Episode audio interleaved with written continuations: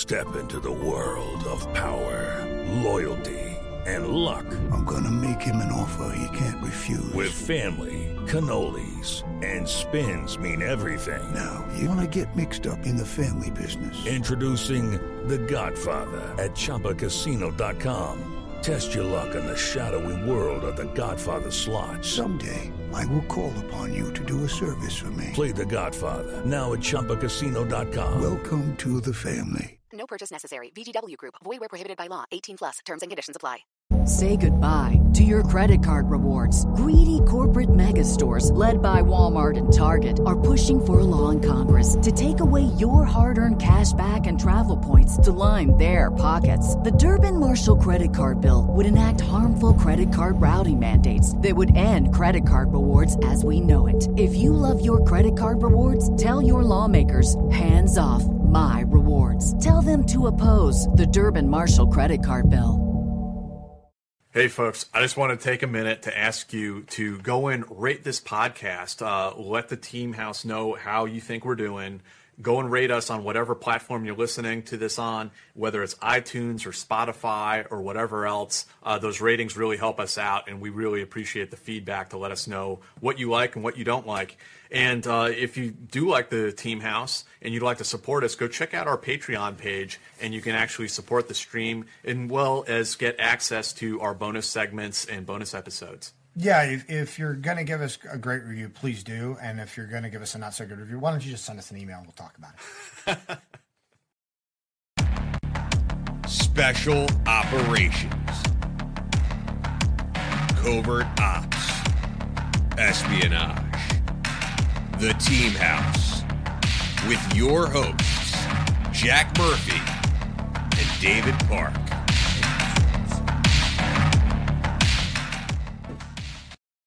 Hey guys, welcome to episode 165 of the Team House. We're here tonight with Nicholas Moore. He is the author of Run to the Sound of Guns.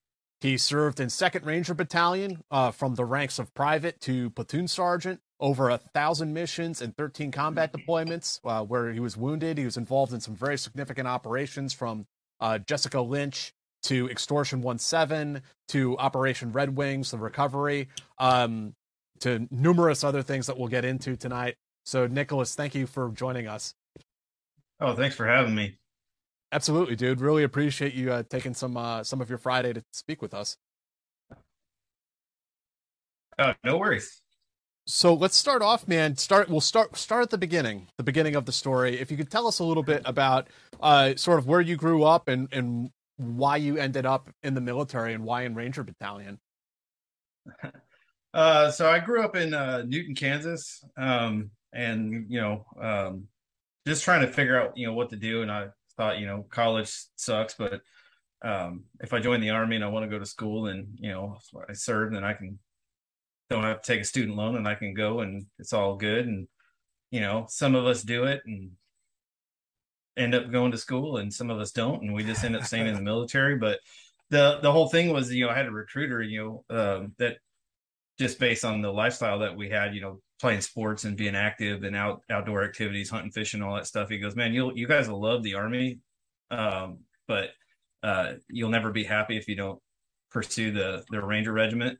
And so you know that was kind of well, what's that? And you know, so you do a little bit of research and you're like, okay, well, that's definitely what I want to do. And so you know, you go do it and and you know, there's the old the old mantra that goes with it. You know, as you continue to, to be in the Ranger Regiment, what have you done for the Ranger Regiment today? So, you know, there's always that little aspect. Eh, you know, as your career progresses through, you know, it's always trying to to better, you know, the the organization as a whole. Yeah. Did you did was any of your family in the military? Was it something that you had been exposed to earlier than that, or like, or is it just kind of it seemed pragmatic at the time? No, um, my grandfathers both both my grandfathers served in World War II, and then you know we've had you know family members in the military, but mostly it's always been in the Navy. And uh, uh, I had an aunt who served in the Air Force back in the late seventies, I think, and um, you know, but no nobody really in the Army except for uh, my grandfather's brothers. You know, they were in uh, the army in World War II, but you know, it's we're basically a Navy family. And then me and my brother decided we were both going to join the army and be Rangers, and um, you know, so it, it was fun. Uh, you know, at that part of it. My grandpa didn't talk to me for like three weeks because he was mad. Really? we didn't join the Navy. Okay. So, Yeah. how, so you and your brother, did you like have the same like entry date into the army? I mean, was it that close? Yeah, we're we're identical twins. So we Oh, graduated wow. school and went through uh basic training, airborne school, RIP, and then got stationed together. Um, so we did it all together all the way until um oh, I think 04, 05. And then he went down to um his wife got restationed to Martin Army at Fort Benning, and so he went down to be a, a RIP instructor and and that's kind of where our careers split apart. I stayed at second, and then he moved down to third for a while, and, then you know uh, went and did his, some time in the big army and finished his career as an ROTC instructor at the University of Kansas.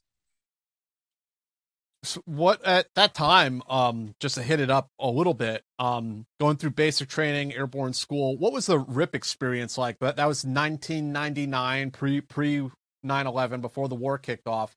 Uh, what was it like going Right. through RIP during that time frame?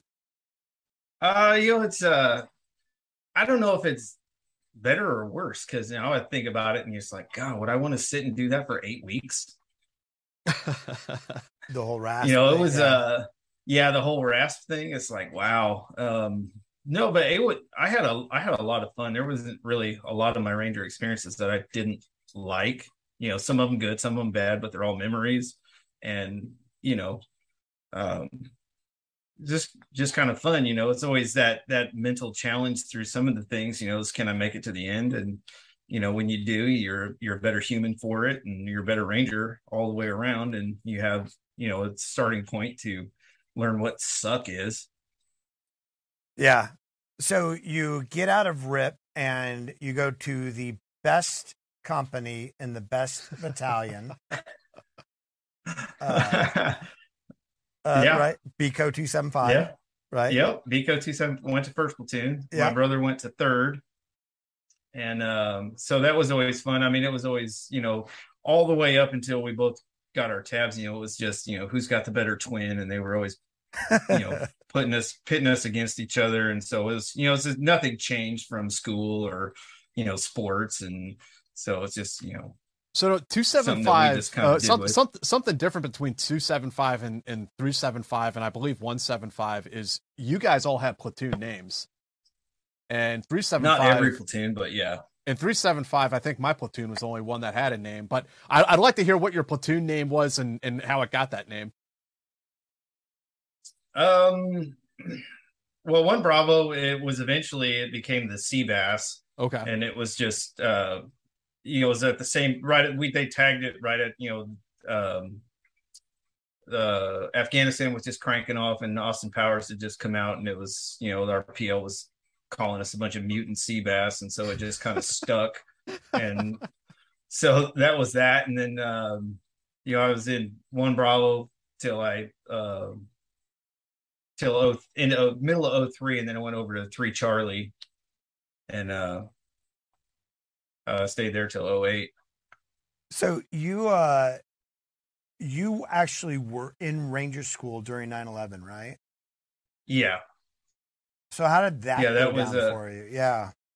Um you know it's kind of one of those things you know sometimes you you're like no this can't really be happening and um we just thought it was some kind of weird you know mo- false motivational thing that the RIs were doing we weren't you know nobody was really sure if it was something that everybody was you know accustomed to in every class that you know oh wait, you got to hurry up because you know the army the country's going to war and all this stuff. But what kind of struck at home was you know when they came out and they asked people if they had family that worked at world trade centers and um, you know you kind of get the weird look like why are you asking that? And then you know 45 minutes or so later you know hey does anybody have parents that work at the pentagon? And you know everybody's like well why would i raise my hand? I don't want to get singled out for Right. something. And you know then they're kind of like hey no this is you know serious. And they realized that we weren't believing them.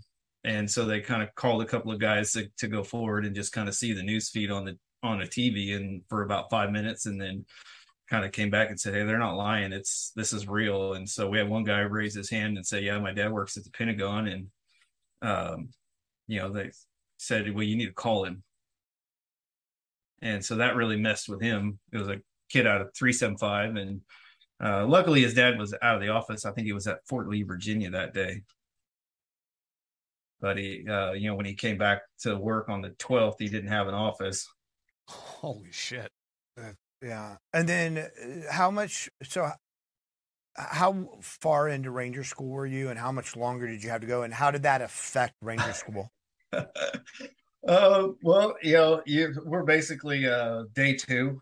Okay. Oh wow. Oh, wow. Yeah. So, you know, we'd just done the PT test and that morning. We just finished the uh, the five mile run, and uh, so it uh, it was um it was interesting because you know you always hear the stories of guys. You know, you got to get you know seventy percent of your patrols you got to pass. Well, I mean, at that point they were you know the RIs knew the writing on the wall, and they, so the whole point was to get the guys back to the units as fast as possible. So you pass one patrol and you never got another one.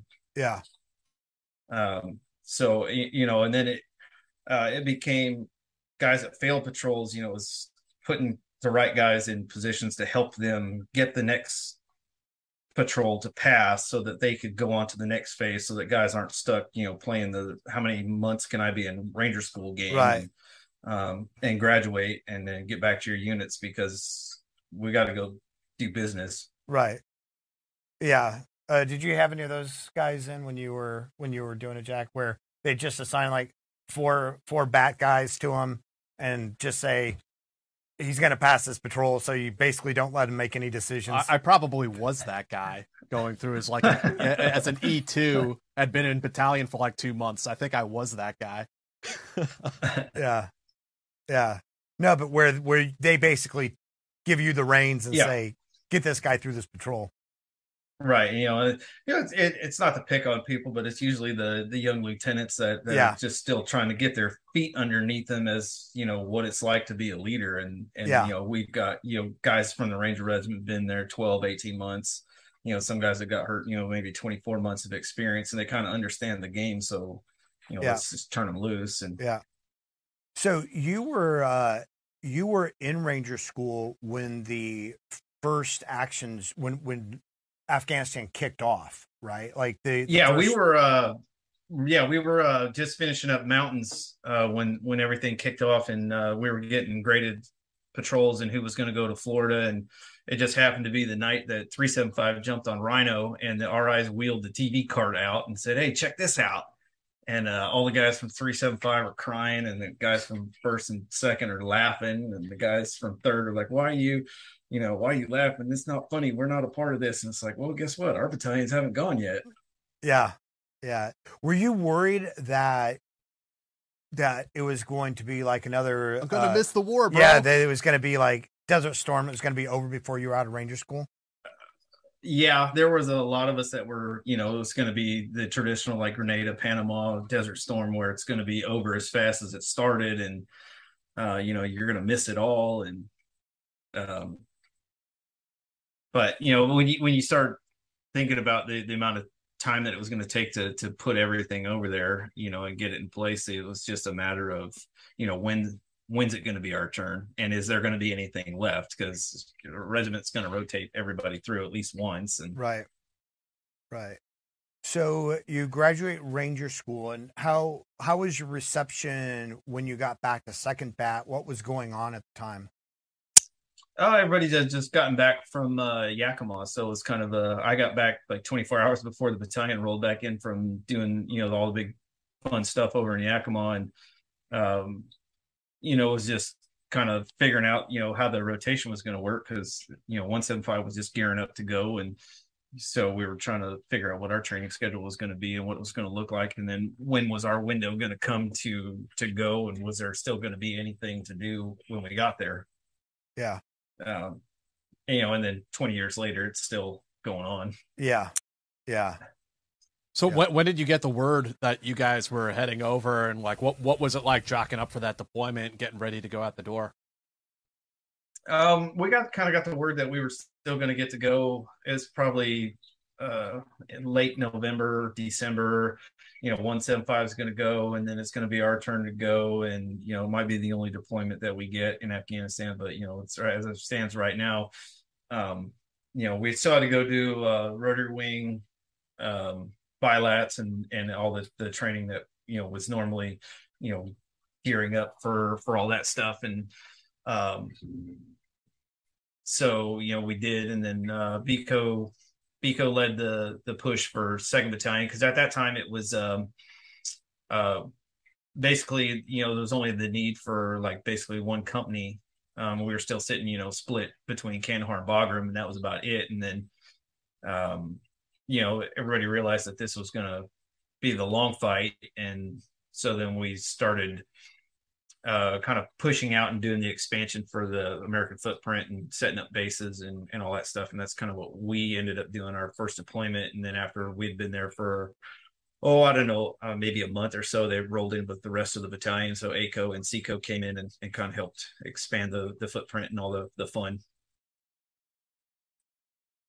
So what But, was it? you know, like Well, yeah. post Takur Ghar, post Takur Ghar, and you know, Operation Anaconda, there really was nothing going on in Afghanistan. You know, it was basically, you know, when you look at what was going on, you know, you hear about 175 and Roberts Ridge, and then 375s jumping on Rhino and doing all that stuff. And, you know, we're going over there thinking, you know, it's going to be game on. It's spring, summer, and everybody's going to be fighting. And that was, you know, complete opposite.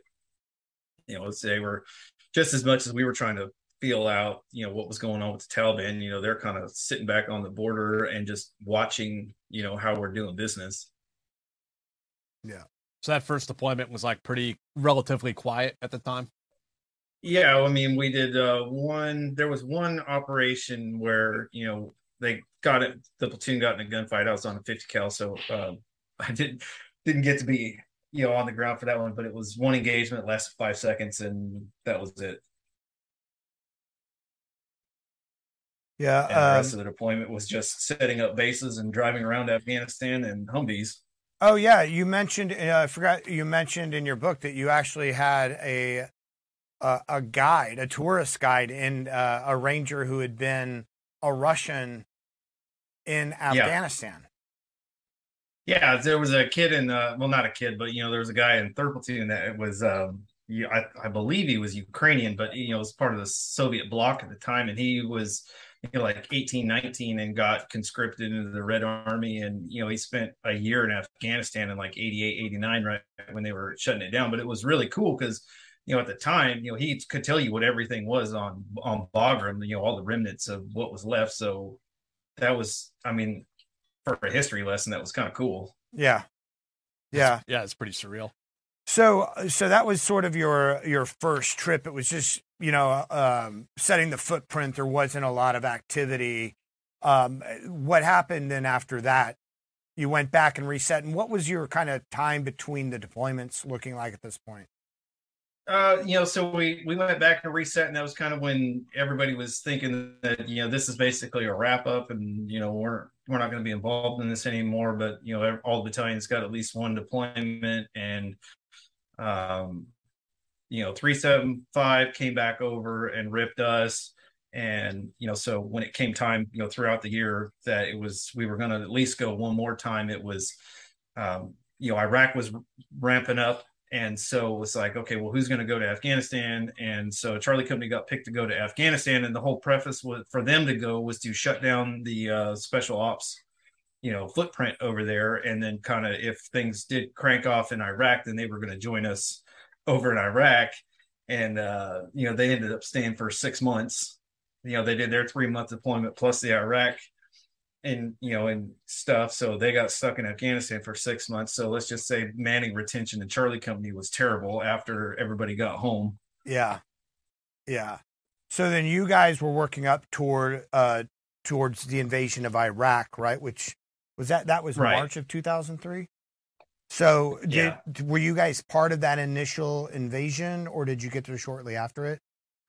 um we uh the the battalion was infilling you know shortly before everything cranked off but we didn't actually put wheels down you know uh, over there until the night that it officially cranked off Okay. because we got I had a bird we our bird broke in Germany. Uh, what, Uh, what was but you know it's always oh, kind of one of those those fun things or you know um uh you were riding in on the C17 you got your gas mask strapped to your hip and you're wearing your MOPP suit. Right. Right. So, can you tell us a little bit about what a MOPP suit is for the people who might not be familiar with it? Yeah, it's a uh, it's chemical suit that you have to wear, and you know it's a charcoal lined suit, and it's uh, for uh, gas and biological weapons and stuff. It's going to help keep it off your skin, and uh, they're terrible to wear. Yeah, they uh they're They're like hot in the they're hot in the daylight and cold in the at night. yeah. Yeah, they trap air. They're basically like sweats like the plastic suits that you used to wear for wrestling or whatever. Like they they're not comfortable at all. Uh No, Yeah. Um so when you guys because your bird got hung up in in Germany, when you landed for the invasion, did you guys go to Saudi or did you go did you go someplace else for since you were no, we of- landed in Saudi. Okay. Yeah. So you know, every everywhere where the, the special ops footprint was during Desert Storm was the same place that we went to, and um, you know, basically basically unloaded and then just uh, got everything set. And I think within a, a couple of days, we were running cross border ops out in the west. And so then what was that like for you like moving into you know from Saudi into Iraq and what kind of vehicles were you guys in and and what were those Uh, operations? we were like? just, you know, we were running the uh, light, the soft skin, you know, Humvee gun trucks. We'd skin the roofs off and taking the windows out, which was stupid because we caught one of the sandstorms right after it happened, and I know uh, platoon got caught out in it in the trucks and no windshields, and they're trying to hold, hold MRE boxes up over their face to keep rocks from blowing in and you know nobody can see anything. So they're stuck sitting out there in it until the sun comes up and then they can at least try and attempt to get back. And so it was interesting. You know we had 550 cord from all the the tents to the latrines and to the chow hall so the guys could follow the string and and you know walk around in the brownout Yeah. Yeah, those those sandstorms were something else out there. Uh and then uh so how long was your trip to Iraq and like were was did anything particularly notable happen during during your tour there?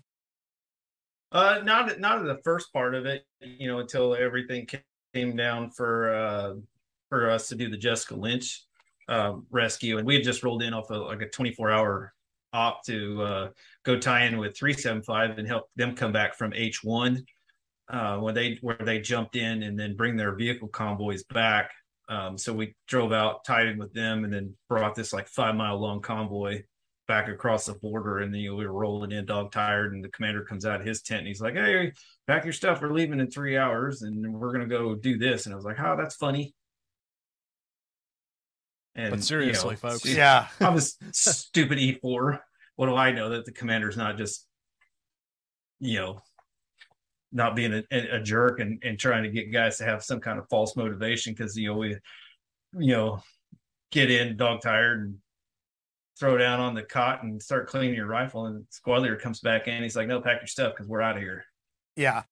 And were you guys aware of Jessica Lynch of that whole situation at the time, or was the mission? No, I mean, no, we hadn't really gotten any. I mean, we kind of got like a, a little brief of it, but the the kind of the uh, the sh- you know kind of the the the awe of the whole thing was like, how in the heck does a maintenance company get ahead of the front line? yeah, you know it's like the the unfathomable you know how does this happen it's you know we start kind of spitballing this whole thing and you, you start you know talking to some of the maintenance units that are out there and they just you know at the time they weren't equipped with night vision at the time they're still driving you know blackout lights and the way that you know that everybody has since world war ii it's just slow moving and trying to navigate and you know only the combat arms units have night vision because that's a priority um, Right. so you know, it was just kind of like, how does this even happen? yeah. And so, what was what was the mission as as it was briefed to you guys? What was your role and what was the overall effort? Um, we were going to set in as far as Bravo Company's part of it. You, we were going to infill on Marine Corps 46s on the west side of Nasiriyah. um, kind of on this flat, looked like a kind of a trash pit area on the west side of town, and then we were just going to run in a few blocks off the desert and establish blocking positions around the the hospital while uh, 175, a company from 175 was going to skirt all the way around on the east and then come in from the north and then bringing the you know the big guns on the trucks and um, just basically you know lock it all down until we had gotten her out and gotten confirmation and recovery of uh, everybody else that was off those trucks and uh, I was we were only on the ground for like three and a half hours, and it was all done. Yeah, I mean, by the time the SEALs came in on the hospital and did the whole, uh, you know, recovery of her, we had just basically put the blocking positions on the ground. We hadn't even gotten them established yet. As far as how fast that that whole thing happened, it was a matter of just moments. Yeah, and uh, because, uh, you know, but it was fun. Um, you know, it was, it was fun to be a part of it. And you know, like I we were saying earlier, it says, you know, there's all these things. It's just another day at the office until you get later in life, and then you start talking to people about it, and it's like, wow, uh, you know, it's kind of a historic, you know, event that we got to be a part of. Uh, you know, it's the first successful POW rescue in over 40 years. Yeah, yeah. And then what happened in terms of recovering the bodies? Were you, were you guys part of that? Uh, no, that was uh, 175 with you know their guys on the trucks, so they recovered them and then they uh, ground exfilled them out on their um, on the Humvees, and uh, so we just you know maintained blocking positions and stuff until you know that they were done and and they had exfilled the trucks, and then we pushed out for uh, exfil on the 46s and you know got back on the on the airbase there in Nasiriyah and you know high fives and handshakes and it was all good and um, you know go find your friends in 175 and see how that everything went on their aspect of it when they rolled back in. Yeah, and how eh, I mean I can't imagine that that that uh, that was well of course it wasn't pleasant but th- was it was it pretty harrowing for them? Because those those bodies were in sh- shallow graves right? Yeah. Yeah, and it was, um, you know, they they said it wasn't it wasn't pretty. Yeah, um, yeah, and I could only imagine, you know, yeah. you know, later seeing some of the things that I've seen, you know, later on, it's just, you know, I, it's not fun. Yeah. Um. So, uh, was there anything else that happened uh, during that trip to Iraq that was notable? Um, we did, um, op, you know, uh, Operation Reindeer, which was a, oh, you right. know, the the true, you know, the the true Ranger mission: smash everything, kill everyone, you know, destroy it all, and then you know, come out high fiving and and handshaking at the end. Um, uh, we had our first um, wounded in action on that on that deployment. A team leader from uh, second second squad uh, got hit with an RPG and, and lost his uh, lower left leg. Uh, so you know, um, uh, you know, you... other than that, it was it was a you know it was a it was a great traditional you know typical uh, ranger training op. You know, do you, do you remember like? And, oh, I'm sorry, but do you remember any many of the details of Operation Reindeer uh, in terms of like who you were after and sort of what, what how it was going to go down? yeah so what what it came came down to was that there was a a, a, um, a SIGINT collection that had you know large size force was kind of out training in the uh, in the desert kind of northwest uh afghanistan or uh, iraq. And um it was just basically you know it was like 80 to 120 is what in, intel was was putting on uh, that it was, and you know you could tell they were holding formations and they were doing training and and things like that, and so it was uh, you know who could hit this first, and you know at, this is at the big command level, and this is you know what's been filtered down through the company commander at the time was that um, it was in the 101st AO or area of operation, and um, they were going to take like a week to plan it out, and that what didn't make you know the powers that be happy, and so it kind of came to the special ops side, and you know we just said, well, we can hit it tomorrow, and so we you know just work through our normal op cycle and planned it out, rehearsed it, and you know, it it basically, other than um, Matt getting hurt, you know, it, it worked, it, you know, the same way it does in training. Um, but even to that part, you know, we train, you know, casually play and all that stuff. So it it just sucked that you know it would actually happen. Sure. Um, So I mean, that was a pretty But- sizable force on that target. Yeah, yeah, it was um uh the I don't the exact count I don't remember exactly the number but you know it was over 80. Um uh, so first and second came in on helos and and third had launched basically um about 10 hours before the half the the helo package launched and and they drove up on trucks they were going to do the backside blocking and set up the FARP for the little birds and and all the stuff and so then they you know after we exfilled the half then they stayed and um, kind of did the BDA the ba- battle damage assessment afterwards and gave a rough count and you know handed the objective over to the 101st when they they came in to take control of it and um so it was kind of interesting when they came back you know was kind of get the picture of you know what it looked like in the daylight Yeah. Um.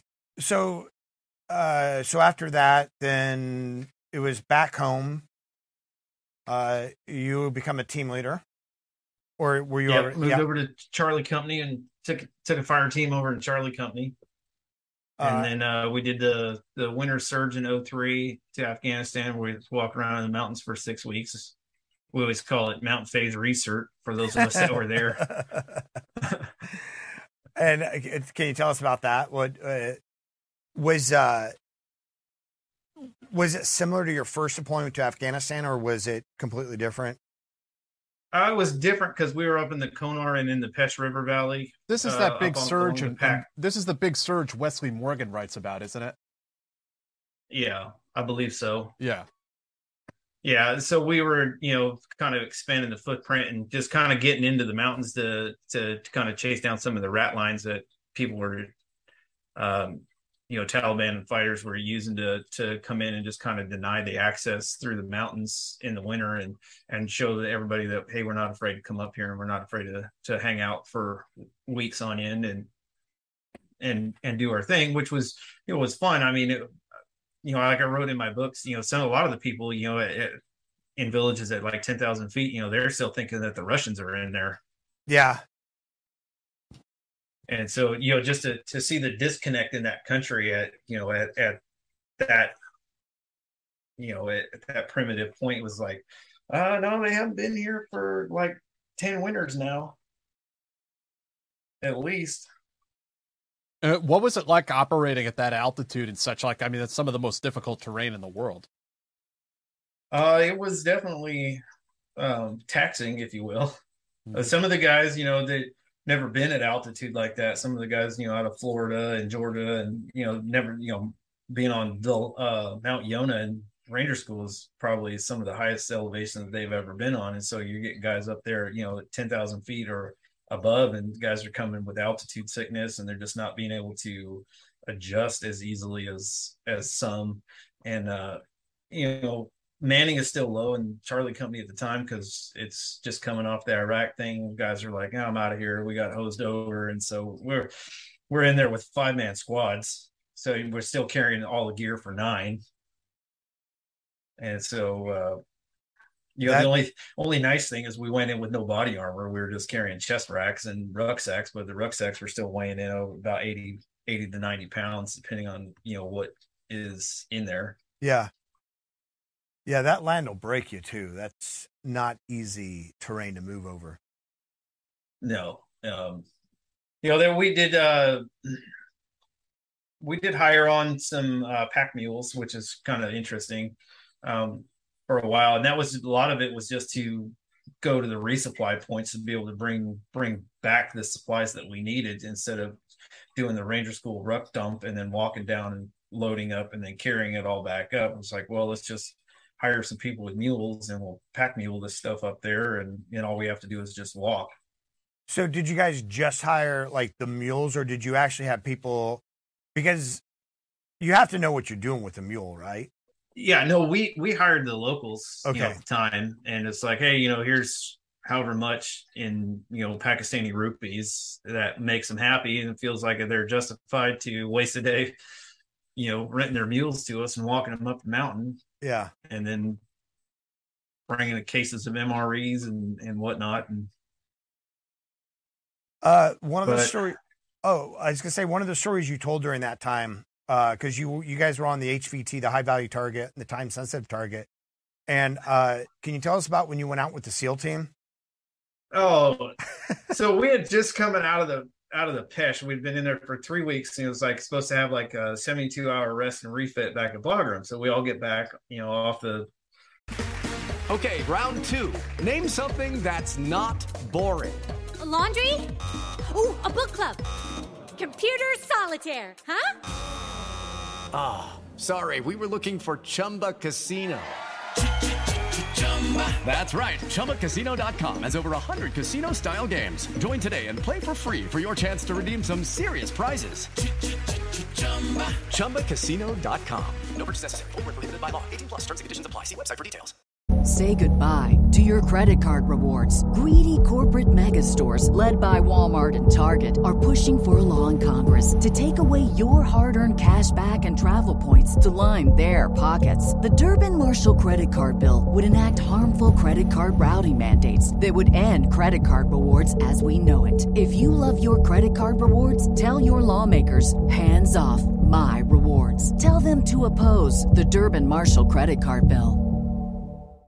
Off the birds, and you know, it's kind of standing around in line for showers. And this HVT comes down, and they said, "Hey, the team's going to SEAL team's going to go out and, and hit this, and we got to go out and do blocking position. So get it all back on and and load up." And so you know, I didn't get a shower, and uh, so we roll in there and we hit this this draw off the uh off the conar and uh you know seals are hit the wrong side of the valley because intel's just not very good in afghanistan at this point it's just you know it's humid so it's there's a huge margin of error in it and uh they didn't want to walk across the valley and, and go up so they just called a helo to come pick them up from one side and carry them to the other because they didn't want to walk it yeah. Um, in, in a nutshell i guess that's the the nice way to to put it short Yeah. Um, yeah. So, uh, was there anything else on that? And for those of you who don't know, I, I'm not really drinking. I'm on meds. I had surgery, so if I'm a little like faded, um, but uh, was was there anything else uh, on that on that particular trip that? Because you mentioned that that was up to that point, like sort of one of the best sort of all around sort of I guess military experiences you had, just in terms of, of the type of job you guys were doing. yeah you know it was kind of the um for those of us later on that you know that were that were still in uh in the regiment or the battalion you know that that kind of became the baseline for the word suck Uh, it was like everything else if it didn't you know meet that threshold of just pain and misery it it wasn't that bad Right. because that was that was just brutal i mean you know got knee knees and ankles and you know guys are quitting and it's like oh well awesome you can quit all you want you ain't coming off the mountain they're not sending a helicopter for you right. Yeah. Where are you going to go? Yeah. yeah it's like Yeah. you're a private they're not going to send a helicopter to come get you it's great awesome we'll deal with you know you quitting later and, and those are also the type of operations that you hold over the new guy's head when they weren't on it. You're like, oh, you know, they You start complaining there. like, ah, you weren't there. Yeah but then you make yourself feel like a dinosaur later on right. Right. Um, so then, so you guys are on this hopping schedule because that was in 2000, like late 2003. And then the spring, you're right back in Iraq again. Yeah, we did the the winters the end of 03 we were back in Afghanistan and then we were kind of doing the spring surge as we refer to it in 04 and it was just a short little 45 day to kind of reinforce the the special ops footprint so we could move some um, units around um, you know shift guys and not lo- have a loss in uh, combat abilities Yeah. um, so uh, So- that was that was definitely interesting because that was like the the introduction, if you will, to IEDs. You know, at that point, you know, it was starting to get armored vehicles, and it's like, why are we driving around with this? You know, what's the what's the big deal? You know, they're like pop can size explosives, and you know, like within a year, you know, we're they're planting, you know, two thousand pounds of HME uh, under the roadbeds and and blowing tanks apart. Yeah. Yeah. I, well, and not just that, but you talk about your story with the the tanks, the the Abrams tanks, right? Uh, yeah, yeah, we had that that that trip. We were going from Biap from the airport into into town into the green zone to to link up to do an op, and uh, you know we're running blacked out, and you know we got the city lights shining in our face, so you can't really see anything other than about 20 yards in front of you. But you know the highway's a long straight run. And so you know put it down and and and just go and there was a tank that had been sitting in the median and they traversed the cannon to look at something with thermal off the cannon and they brought the barrel across at a zero plane and it was right at the same time we came in with the truck and um, almost killed the gunner out of my truck um, you know he was in a medically induced coma for about 45 days and his Holy face was shit. broken in about 13 places.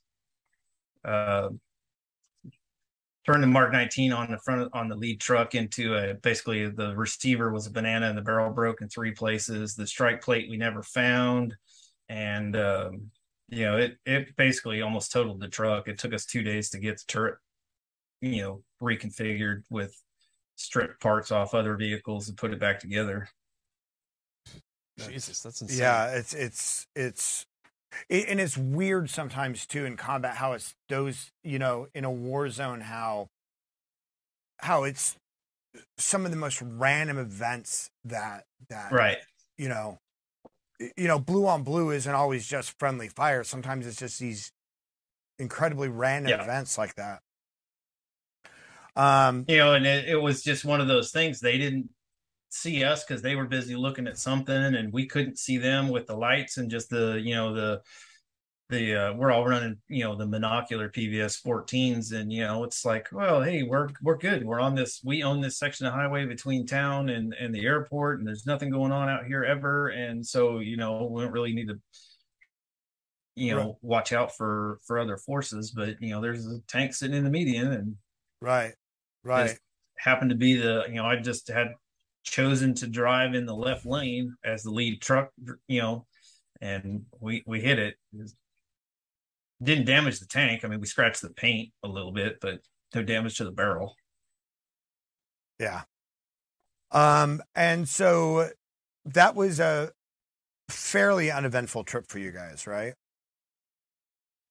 uh yeah that one that one was yeah uh as as far as any any operations that saw you know any contact in it you know there there wasn't really a, a lot going on at that point Uh, and then your next trip was Mosul.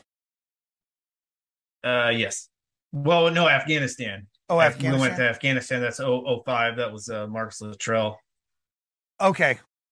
Uh, okay. Sorry about that. So can you? No, it's so, all right. Yeah. So can you tell us about that then?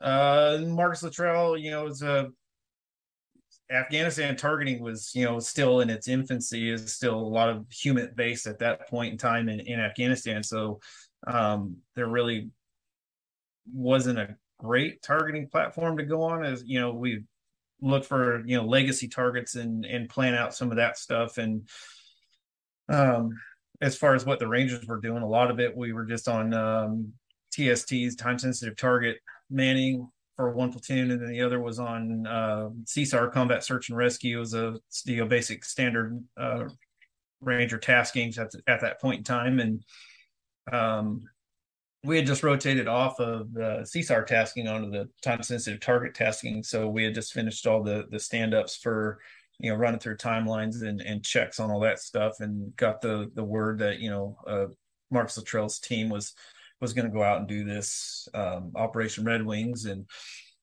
um, you know, as Rangers always do, you know, we get enough information to have a conversation about it at chow hall table, and so started talking with some of the recce guys, and you know, they're you know they're briefing us because they've been following this a lot closer than like a, a rifle platoon has. It wasn't kind of in our uh, in our wheelhouse as far as targets we were looking at, but stuff that Recce had been looking at in, in areas to do to do some of their stuff. And they were like, yeah, we wouldn't do it this way, not four guys. No, we'd take a whole Recce section, you know, 12 guys, and then but we wouldn't do it without a rifle platoon and support.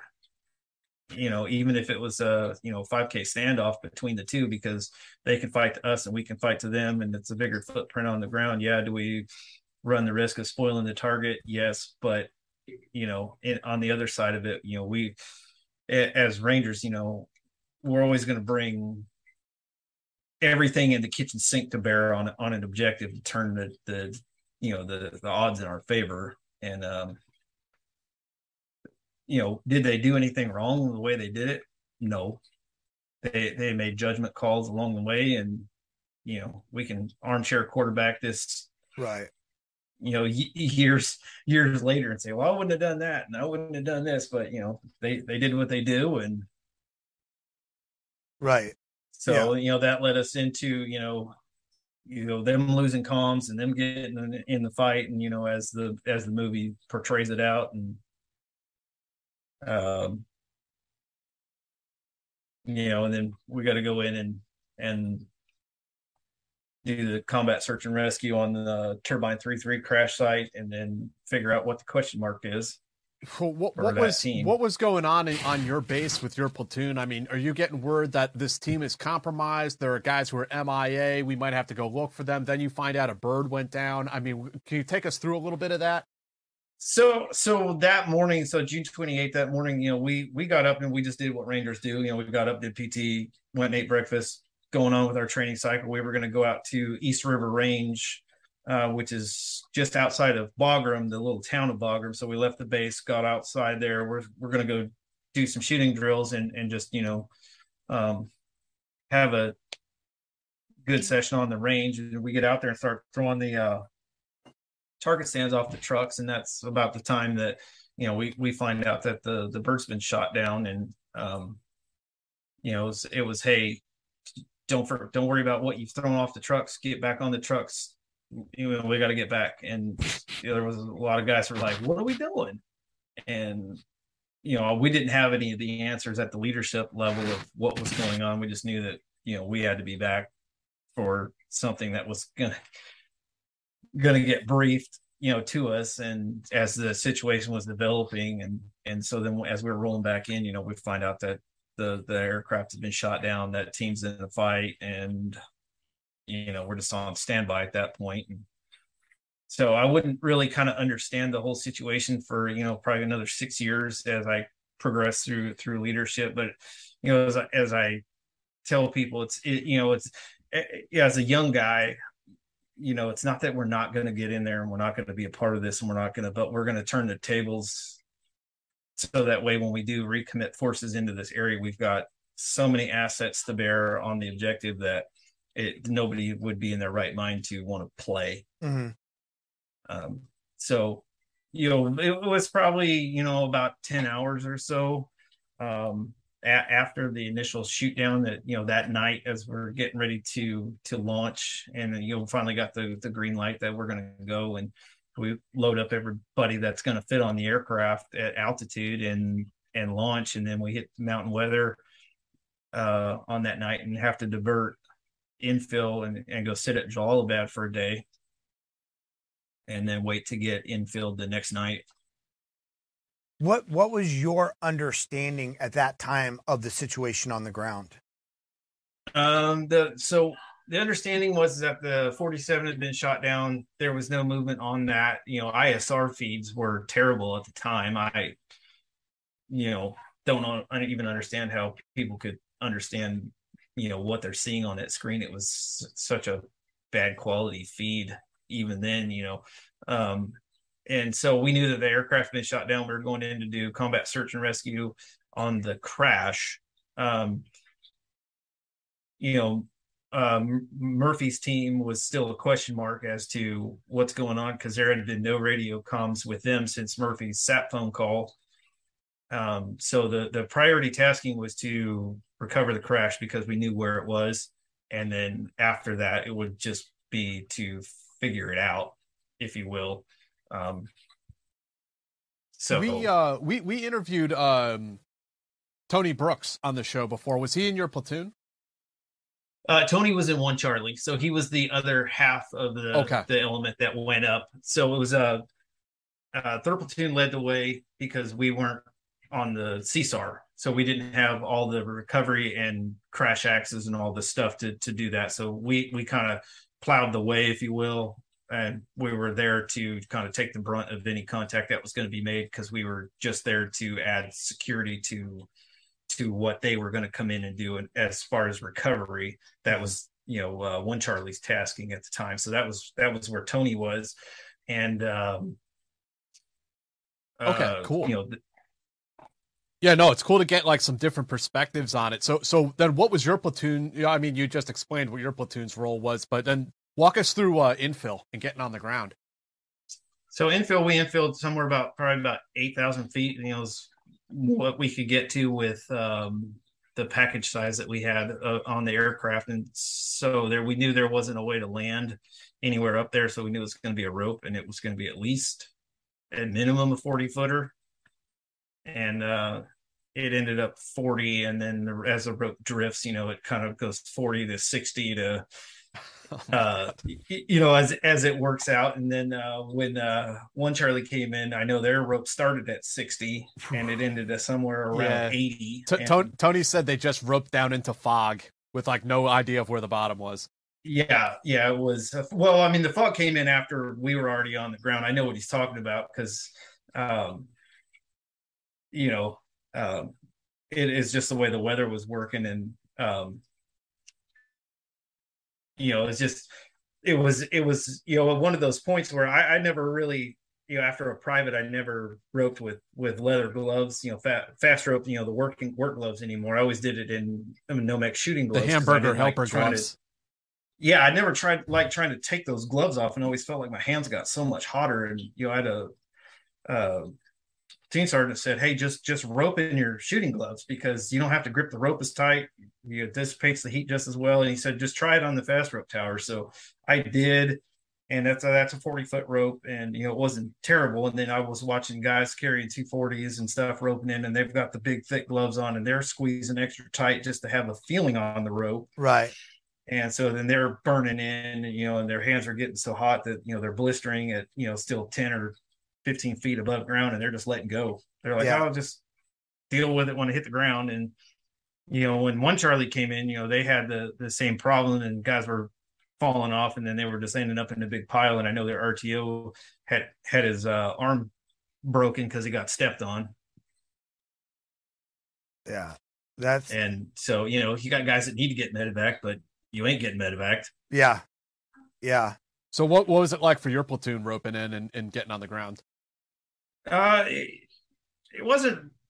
We didn't have any contact or anything. Mhm. Um, and it was it was quiet, you know. And then when you when the the brownout cleared and, and all the you know the wash of everything, and you know you kind of look up the mountain, you know you you can see the crash because it's still on fire, still burning, and it's just kind of one of those um ominous moments if you will you just kind of you know the gravity of what you're doing has, has finally set in because you're seeing it with your own eyes and not on a tv screen. And then you know it just becomes the all night walk uphill through the nettles and you know the scotch burn or not the scotch burn but you know the pines and and all the ground cover that's up there in the mountains. And it's just Were you guys? Was there any intelligence that there were enemies on the objective or around the objective? we had uh, you know um NAIs around the area, but it wasn't anything like uh, on on the objective. We there wasn't any movement on on there, you know, throughout the day or or anything, and there wasn't there wasn't any you know people coming and going from it. Um, I think you know looking back at it now is they realized what they had done and what was about to happen, and so they were just kind of got a little bit of standoff and they really were it was to observe you know Yeah. how we were going to take care of it Yeah. And so, you know, um, as the the that day turned into, you know, a week to two weeks, you know, there's at night, you know, you see little fires on the mountain and, you know, get eyes on it as best you can. And then AC 130s dropping, you know, 105s on it. Yeah. So what was that first movement, that first night? What was the movement like for you guys? How long did it take? It took all night. It, we didn't get to the top until uh, about an hour before, um, you know, sunrise. And then we're sitting there on it and then kind of listening to one Charlie, you know, s- suck their way up the mountain. And then uh, one Bravo was still about halfway up the mountain because they had driven in from Jalalabad the night or the morning that it happened. They drove up the 90K in their trucks and then they started walking from the base of the mountain up and they didn't make it until the next day. Yeah. And you know, only about half the guys that started to climb up the mountain made it up. The rest of them had to go back down and and get picked up by the the trucks and and you know because they just either heat heat exhaustion or you know s- s- twisted ankles and whatnot. Yeah. Yeah. And so what did that what was the next like week to what how what did that set in motion for you guys in particular? so what it set in motion for us was um you know priority tasking was to accountability and recovery of all you know members of that aircraft crew and then the the qrf team that was on there. So that totaled 16 and so we got those numbers you know kind of early afternoon. And um there was a small clearing on top of the the mountain. You could put a small helicopter like little bird on it. But it was um you know cds drops for demolitions and uh, you know, basically had to create an HLZ to be able to get everybody off that mountain that, you know, the remains for those guys. And so um, it was kind of a, was a, a good distraction, if you will, to do timber charges and, and clear that space to, to be able to make enough room to bring, you know, a helicopter in. And, and so, um, we just finished our regimental breachers course and uh so all that old stuff you know that that timber stuff was still fresh in everybody's mind. So it was uh you know we're all sitting there trying to do the math and the first sergeants are like use the p method. Yeah. So we're sending tree stumps and everything up you know like roman candles. It was you know just pack as much explosives in these little burrow holes underneath and launch it. And Yeah. uh, so that that was fun. We cleared that and then we got to tasking for um you know what would turn out to be go down the mountain and and find Marcus. Um, and so that that started the fun of the mountain weather moved in that night and dumped on us and we're trying to walk downhill and you know the trails a little stream bed at the time. And so guys are slipping and falling and guys are trying to not fall off the the ridge. And then we end up uh just for safety reasons you know we end up spending the last few hours kind of huddled under pine trees waiting for the sun to come up so that we don't lose anybody How many guys did you have left in your platoon at this point? Uh, we had split the force, so we had two two squads in the PL's package. So you know, the platoon leader, RTO, FO were with us, and then the platoon sergeant had his, you know, uh, one squad, two machine guns, you know, on, on still on the top, and Okay. on the on the top of the mountain, and um,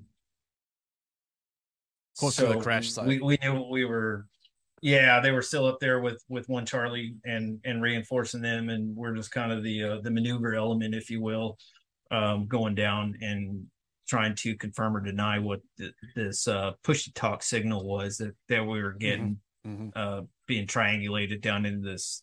I I always forget the name of the village, so I can't ever remember it. So you always guys, have to you guys had to kind of like hide at, hide out, not hide out, but you know, take cover under the pine trees until dawn, and then continue to move down to where this, you know, ostensibly there was a SIGINT hit that you had to go investigate. Right. And so that was basically confirm or deny. Um, you know, was it enemy recovered American equipment or was it actually, in fact, you know, uh, Murphy's team or, you know, what, what the question mark was still for that. And that was kind of where we were at for the tasking, you know, s- the the crash had been accounted for, so now we're just trying to figure out you know the fate of you know this four man SEAL team, and so um, you know It- finally pushed down in there. Was it a a- consistent with- signal that you guys were going off of, or was it just like a single, a couple hits, and they're like, okay, around this general area?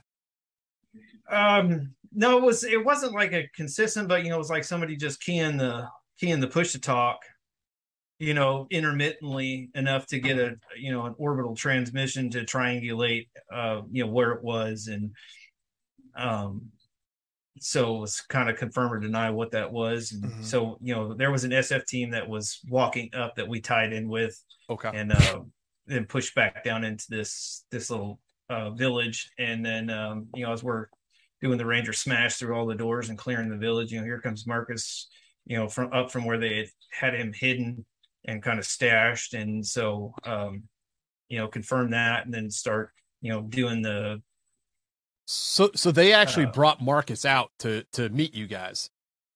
right. They knew why we were there. They knew what Right, we were right. looking for. And so it was to, you know, hand him over and then do the, you know, the kind of the whole SF thing where they do the, you know, let's drink some tea and talk and, you know, Well, what So, what was that moment like? us What was that moment like when you first got face to face with Marcus and confirmed this guy's alive? And what what was your your perception of all that? Um, I don't know. The big question, you know, that we, you know, the first thing that we asked was once, you know, we went through the whole challenge and and kind of confirmed that it is him, you know, through the whole, you know, MI POW MIA cards that Yeah, you know we all fill out and going through that. It was, you know, dude, where's everybody else? You know, and then, um, you know, he's like, they're dead. Well, okay, great, not great, but you know, it's like, okay, but where? They're on the mountain. That's it. You know, it's kind of that. Uh, you can't give me anything more. This, you know, it's just started kind of a, a frustration thing, and I get it. You know, he'd been, you know, that wasn't. That probably wouldn't have been fun to come down that mountain the way he says he came down that mountain. Um, but you know, I, I would like to hope to think that you know, if my friends were dead on that mountain, I could at least remember some kind of terrain feature that I could at least tell somebody that they're, you know, they're up here in this area. And so what what was the next step after that initial you had that initial questioning uh of Marcus uh what what happened next? So then what happened next was, you know, we just kind of secured the little village that we were at and, uh, you know, confirmed that it was him, passed up, you know, over SAP that, you know, we had him and we were in control of him. And then we just had to sit and wait for nightfall to come so that we could bring in the medevac bird and, and get him out. And then it just started, you know, um, days and days and days of sweeping and searching this mountainside For the rest of the team. for the rest of the team. Uh I mean, did you guys eventually find find the the remains of those uh three other guys? Yeah, we exfilled Marcus, and then the next day, you know, we were sweeping the lower portion of this of this um, spur, and uh, the other half of our platoon was coming from the top of the ridge down. And we were just kind of meeting in the middle, and so after we had met in the middle and you know, kind of traded information, and they got a break. Um, you know, they started to climb back up for the night, and we turned around and started coming back down to to finish our sweep. They stumbled on on two of the remains just by happenstance. Somebody lost their footing and slipped into a little wash and and ended up, you know, face first with with two of them. Oh man. That's rough. And so, well, the rough part was is they still had to go like 800 meters vertically with you know two two sets of remains, and all we have is the old school uh poncho method to to carry them up Right. because you couldn't do it with a litter, so it was wrapping them up in the poncho and and kind of getting them up as best as possible, and you know then they had to carry it, traverse them across the ridge back over to the the HLZ, and um, you know then it, it, it that was the hard part. Is after that now we're just looking for one person, Mm-hmm. Right. and you know we ended up searching for oh man oh, well, probably another 10 days before we got ripped out when 375 came in Yeah. And and you know, I- at that point, you know, we're we're we're 14 days, 12 or 12 days into this whole thing, and it's guys are just gassed. Yeah. And I remember Tony saying that, I mean, the weather, you guys weren't getting enough water, that it, it was just, it, it was just nonstop for you guys.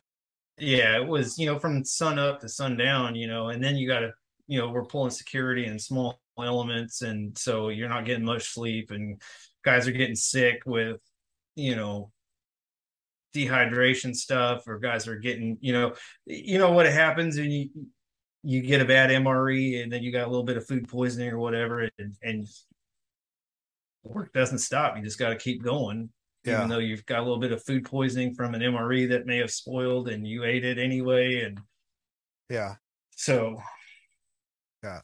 um, So you guys get ripped out before you find the, uh, the final body.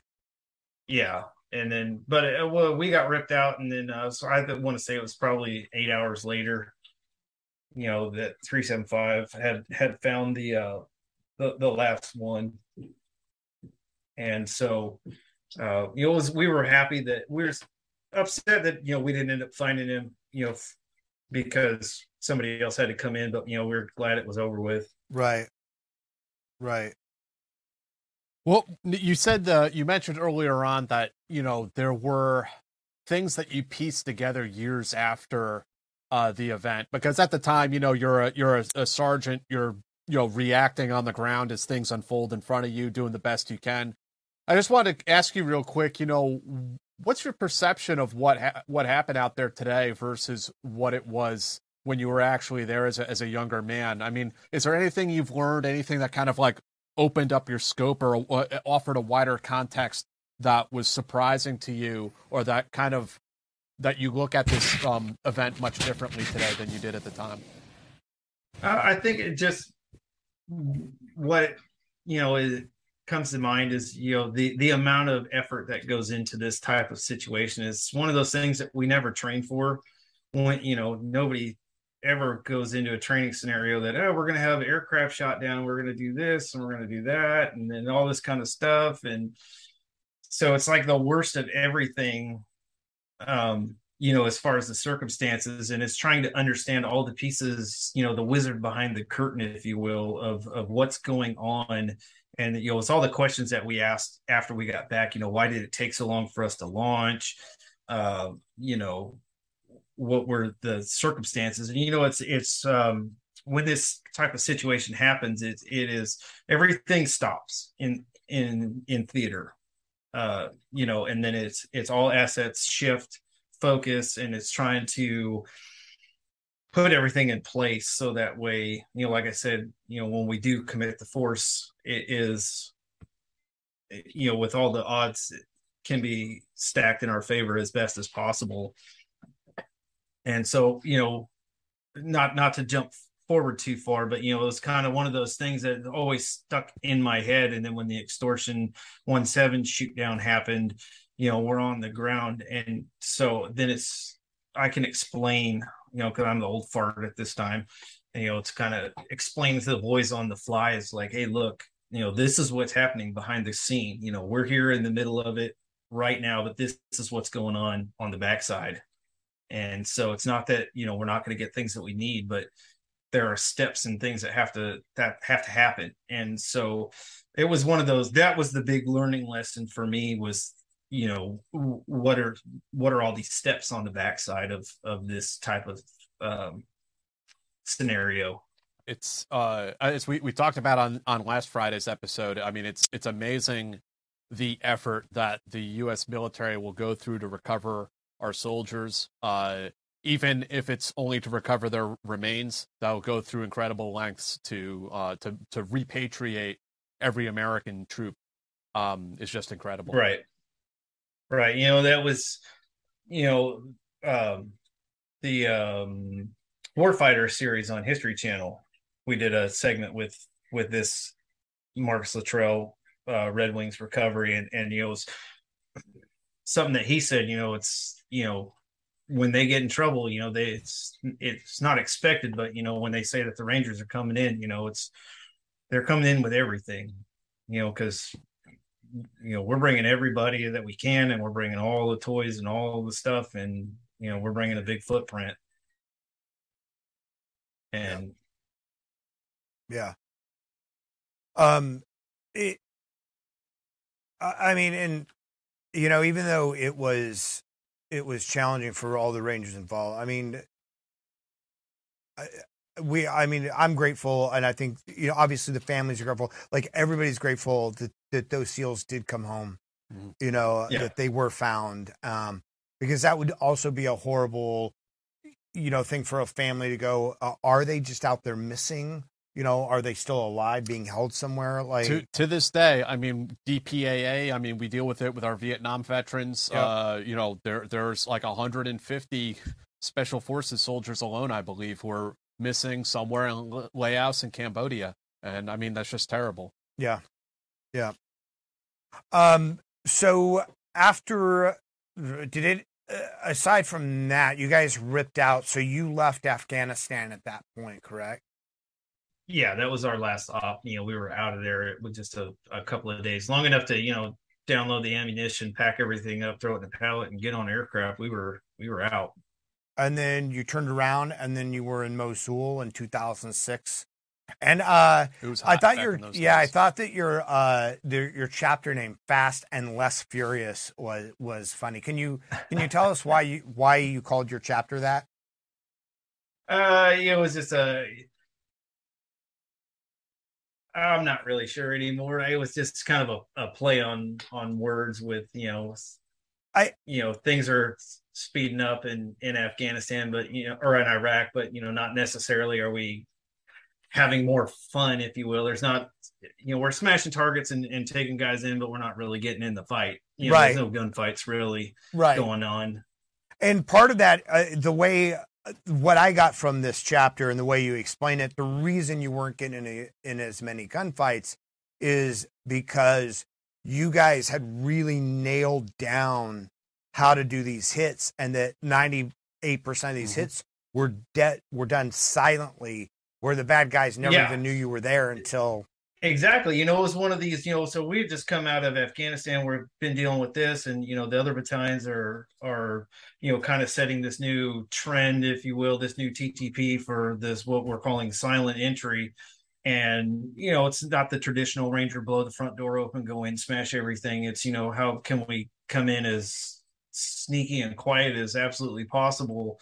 And, you know, basically we're waking people up out of a dead sleep to take these targets and so, you know, it, at first you're like, oh, this is such a big letdown. But then as you start going on and it, it really becomes this thing that we're all kind of driving for is, you know, mission success is now not how much can we smash, but how, how successfully can we get in repeatedly, silently without firing any of these shots because now we're getting all of this intel from all these people through interrogations and, all this stuff. And so, you know, when you shift your mindset kind of away from the traditional, you know, what we like to call the Ranger smash, and now we're kind of playing on the same TTPs and and kind of lines that you know Team Six guys are playing on and Delta Force is playing in, and they've been having success for you know years and you know all kinds of settings around the world that they're employed in you know we can as a ranger regiment we can em- employ these types of you know operational guidelines that we're going to go do this and we're going to do it as quietly. And mission success is now based on the amount of people that we can not kill on target but we can drag off target. Right. Um you know and then it really becomes the, the driving force. You know mission success is now can we do it and how many times can we do it? And then you know it's kind of the not necessarily mission failure but you know if shots are have to be you know fired in the, right. you know what did we do wrong that that got us into that gunfight? Because it's really impressive you know as a leader when you can bring like 13 plus guys into a target building and roll up 14 or 15 dudes uh-huh. without anybody knowing that you're even in the room. Right and so you know that was you know and, and, then when we started going into to other techniques later on you know was like but we're so good at this. Why are we switching to doing this this other thing? And and you know uh, I, I never really liked what we call prefer you know later on it would be the the call out. And I right. understand the, the you know as a leader the uh the thought behind it is that it's less risk to force because we're now telling the enemy and, you know for those of people who don't understand it it's kind of like what you know a SWAT team will do mm-hmm. or you know the FBI does you know when they surround a, a house or a compound or whatever and then they're getting on loudspeakers and they're telling people to come out and surrender and and all that but you know it's never the fun way to do it. It's kind of you know if you will it's, it's boring. Right right can you walk us through like one of those ops that really like stands out in your mind where you you know you just kind of like pried open the front door and, and rangers and night vision just kind of slipped through and um, well, there was uh Mosul. We we had one op, and I mean, we had been in probably four or five houses down the block trying to get the the right house. And and when we finally did get the right house, you know, we popped the front door open all nice and quiet. And I mean, there was no there was no reverberation off the metal door or anything. We had you know pressure and counter pressure working, and you know we ended up you know sliding in all nice and and quiet and then you know i had a whole squad of guys you know pulling security on dudes and then it was you know we had the first floor you know secure as as far as you know guys are we got guns on the right amount of people and and you know we've got a whole nother squad is sneaking in to take care of you know what needs to be going on upstairs and everybody's all super quiet and you know we're basically we take the whole house down all in one shot and we end up with like 16 detainees. And you know the whole target's done in 45 minutes. We got everybody's tagged and bagged. We've done all the site exploitation and and you know and then we're we're on to the next objective yeah that, that and so that's amazing. When, when you know when it, when you can look back at that and, and be like wow i was a part of that and you know that that worked out great and and you know when you can explain you know that that is you know mission success because you know intel drives the targeting and when you don't kill the intelligence then you get more targets and you get to go have more fun and right. uh you know when you could explain that to the younger guys who are you know 19 20 and just kind of chomping at the bit and it's like no hey relax relax. We're we're being smooth. We're being quiet. Um you know this we started you know climbing walls and and you know then then it became the whole you know can we do a top down? You know can we come in from one building or can we ladder up the side of the building? And and you know not only can we come in from the ground floor but can we send an assault force in from the top floor and, and still do it all silent? You know it just becomes a, a whole other side of you know this developing persona that we're creating in the ranger regiment. It's not just are we the ability to go smash things, but we can be as precision as anybody else, but do it with twice as many people. Right. I I want to take just one second here to give a uh, a, a little uh, advertisement actually for our, our own podcast. Um, we have a Patreon site, and there's a link down in the description if you guys check it out. And if you join, you will get ad free episodes. Uh, you get all these episodes without any of the ads in them and uh, there's also a couple bonus episodes and bonus segments um, that you guys can check out. So um, the link's down in the description. That's all I wanted to throw out there tonight.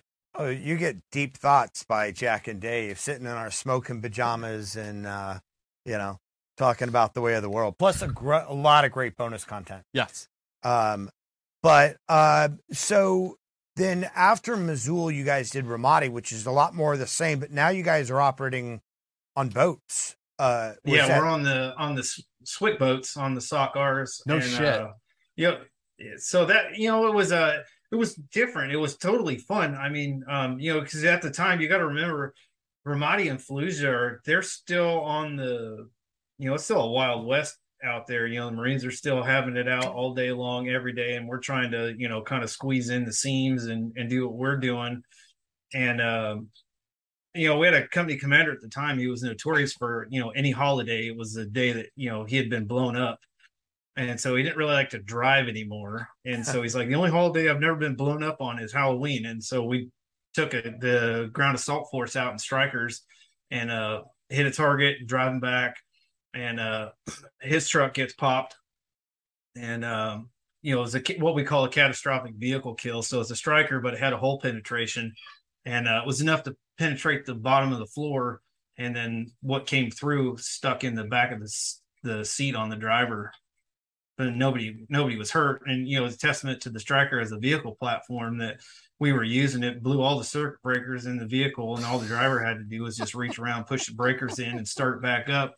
And it drove all the way back to the gate and then it gave up the ghost. You know the all the steering linkage in the front broke apart and it was plugging the uh the ECP there at the uh at the gate onto Ramadi and so that was kind of fun because we had to move the the T barriers out of the way to open it up so we could get the wrecker in there to uh, hook onto it because there wasn't a way to to pull it through the chicanes um, with with that with all those barricades in place. So we had to, you know, it was probably a three hour process to get that truck through the gate. You know, we got all the Marine convoys and Army convoys and Ramadi, they're all backed up, sitting outside waiting for us to to move our piece of junk. And so uh, after that, you know, the Team Six guys were like, "Hey, we've got you know the boats are down you know, at the little offsite, you know, on the on the river, and you know, um, we can start employing those. And so we started doing, you know, boats in, helicopters out, or helicopters in and boats out. And, That's pretty cool. You know, kind of and riding the rivers, and uh, it was definitely really cool because we could get way closer to target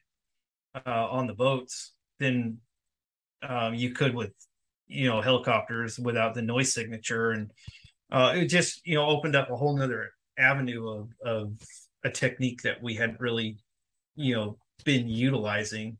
Um and it was uh yeah i, I just i've only never thing, been, only thing i wish that it was it had been in the summertime instead of in the winter Yeah, I bet. I've never been to Ramadi before, so I'm I'm actually looking up on the map. So the Euphrates kind of runs right through the center of the city, and there's a few like outlets.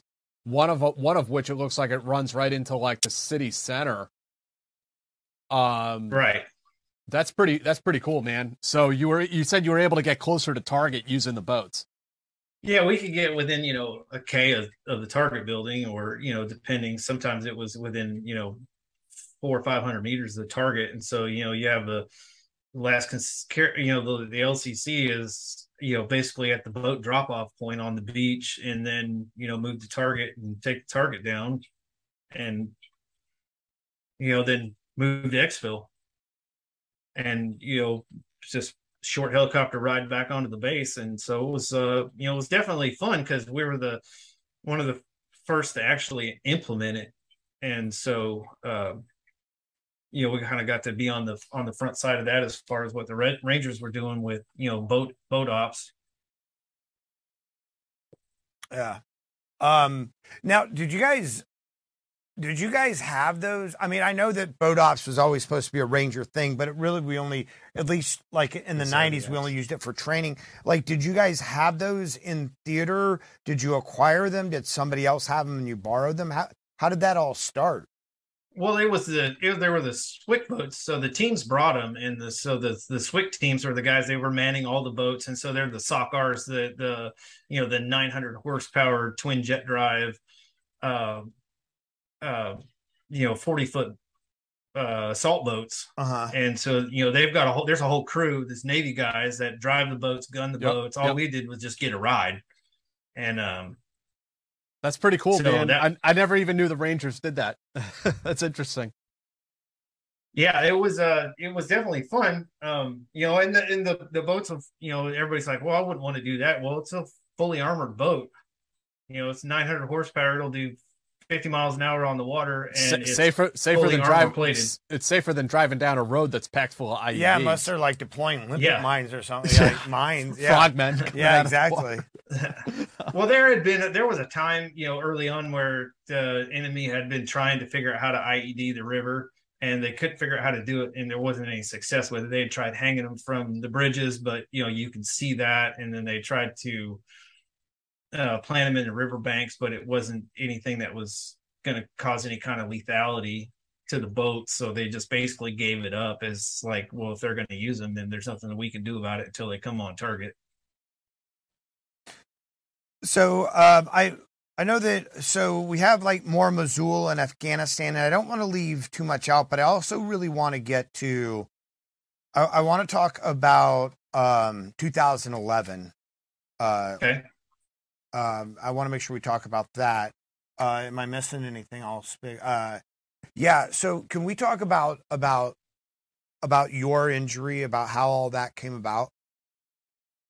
Yeah. So do you want to skip the extortion? Oh no, no. Let's wanna... talk about the extortion. Yeah, Yeah, let's talk sure, about we get into extortion one first. seven first. Yeah, sorry about that. No, no, that's okay. I we can. It's, so that this was kind of the uh the 2011 um deployment was the it was the last of the the surge, the special ops surge into you know Petraeus's surge into Afghanistan and and kind of increasing that force. So uh, BICO was the last company in Second Ranger Battalion to uh, surge, whether stay late or or go early, and um, so we just finished the uh, the CAPEX at Fort Bragg, which is the big you know the special ops dog and pony show for congressmen and uh, you know the president and, and all that stuff. It- which was fine because it gave us you know an extra week of training with you know 160th and and some you know platoon time if you will to run around and work through fine tune some ttps and some sops and um, bring some of the new guys a little bit tighter online w- with you know how we were going to accomplish these these tasks when we getting overseas so um you know we got tasked to go to um uh, fob shank uh, and be tasked with uh team six uh under their command. And so uh we went over and and did that. And uh you know we had a pretty good working relationship with with uh gold squadron um for for that uh early part of that deployment. And then uh the uh you know night of august 6th rolls around. And so um objective lefty grove comes up on the table as a you know it's a a target that had been tracked and chased and kind of lost but never could get a lot of fidelity to to it because he's a pretty dynamic target meaning he's constantly on the move and and you know hard to nail down to to one location. But he had rolled into the tangi valley on this you know this day and and sigint had kind of pinned him into a certain location inside the the valley and, and a little cluster of buildings and it was enough that it was probably about 70% fidelity on the on the objective targeting that it was it was still solid. And um, we had just come off a few days of weather and uh, we're looking at maybe some more days of weather on, on the back end of this. So it was we had this little like two day window of of good weather to, to do an op and i was kind of you know looked at the at my peel and you know we went to to Chow and we were sitting there having the conversation. I'm like, look, I'm willing to take a swing at 70%, you know, for this target, you know, uh, you know, we're going to be stuck sitting for weather for a few days. And I, I don't, you know, we've already been stuck sitting and Ranger doesn't do well sitting, sitting around with, with weather if we don't have anything to do. So, you know, I was like, I'm willing to take a swing at 70, you know, we're going into Tangi Valley. So it's basically a guaranteed gunfight. And, um, you know, what do you think? And he's like, yeah, I'm willing to take a swing on 70%. So we went back and pitched it that we'll take a swing at, at it. And if nothing else, you know, we'll let him know that we're chasing him and kind of break his pattern of life. And, and usually when we can do that and break the pattern of life on people, that's when they start making mistakes and Mhm. it becomes easier to, um, you know, launch, launch a follow on operation because he's not sure what he needs to do. And so, you know, we, uh, drew up the plan and um, uh, got approval and and then uh, briefed the plan, pitched the plan to the boys, and you know it was one of the only times I've ever told the boys. Uh, well, that's actually it was the only time I ever told them I was like, you know, this is the Tangi Valley, and and it's not an if we're going to get into a gunfight. It is a 100%. We are walking into a gunfight on this night, and there's a reason why we only go into this valley on the the no illumination cycle and that's because they're going to shoot at anything helicopters aircraft people. So you know switch it on put it on straight and you know we're going to get it on tonight. And so we had an uneventful, you know, infill when no rounds taken because we had flown in uh, extortion 16 and 17 had been our infill aircraft. And so then they um, flew back cycled through and um, gold squadron was on uh, qrf for for us or any follow-on objectives that that came up from what we were doing. And um, so infield got the guys on got the boys on the ground uh, you know started movement to the objective got word that you know there was um, eight to ten enemy fighters moving off the objective, and so we uh, hold formation, got clearance for fires with the uh, Apache gunships, and and lit into them with the Apache gunships uh, two gun runs per aircraft, and and then pushed the target uneventful after that, and then cleared through the the contact and uh, had stirred up a bunch of you know stuff in in the valley. And so you know i was it's just you know guys in there rebel rousing um trying to get guys to come out and you know gather a force to come and fight and so we're clearing through our target and uh you know it's it's looking good for what's being seen on ISR because they're seeing a bigger picture than what I'm seeing within you know a thousand meter circle of my objective, and so the the call came from the from the jock to uh, my platoon leader and myself was like, hey, are you guys going to go? You know, you're going to go push farther into the valley and and you know take on this contact and and at the time you know we are working a pretty good objective and we were actually kind of thought we had what we were looking for on the objective as far as who we went into the the valley to get. And um, we said, no, no, we think we're, we're working it and we have what we want.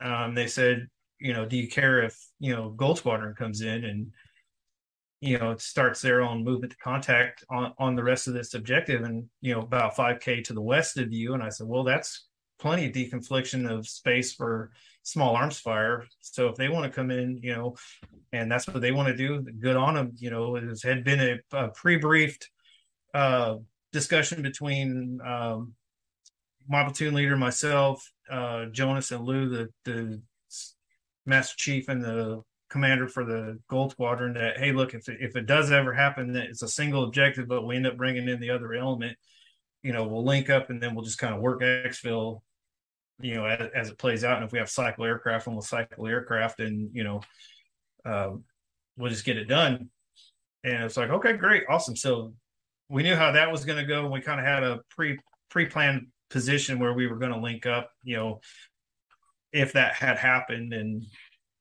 um, you know, we got the word that they were loading on the extortion, and uh, we weren't sure which way they were going to come into the valley. And we kind of said, "Hey, we recommend you know if you overfly our objective, then we can at least you know provide ground cover for anything and you know but that we you know we only get a small amount of say and it doesn't really carry that much weight as far as what the airplaners are doing um you know because these are conventional aircraft so the pilots are only flying what's been approved through, through their s3 air shop and and so you know what we are saying to our jock is not necessarily making it over to theirs. And so we were like well okay. So you get the call that their wheels up and they're 10 minutes out and uh so we wanted to clear one more building, so we kind of pushed to try and clear this building real quick and um, get the call that you know they're six minutes out and then uh, three minutes out, and so we held our our assault and what we're doing, and we're just kind of sitting there waiting. And I'm waiting, I'm waiting to see the birds flush after infill, and and so that we're not, you know, if we end up shooting on target, that we're not going to end up ricocheting something into aircraft because they're within, you know, small arms distance, and then that that never happened. And I was kind of wondering what's going on, and then we get over the fires net from the FOs that there's a, a fallen angel, and I had known what the you know the the pro word, if you will, is, and I was just kind of dumbstruck by it. And I said, "Say that again." And he's like, "We have a fallen angel," and I was like, "Okay." Now, so that my brain and my you know it's all connecting. You know, speak it in English and uh, he goes, "Extortion's been shot down." And I was like, "Okay, great." So then it was, you know, how fast can we back out of this target building how fast can I get the guys on the road and get them to start moving, even though we don't know exactly where it is yet. It's I just know the general direction that we need to go, which was to the west, and so we got the boys back out of the objective, off the objective, and we're moving in about three minutes.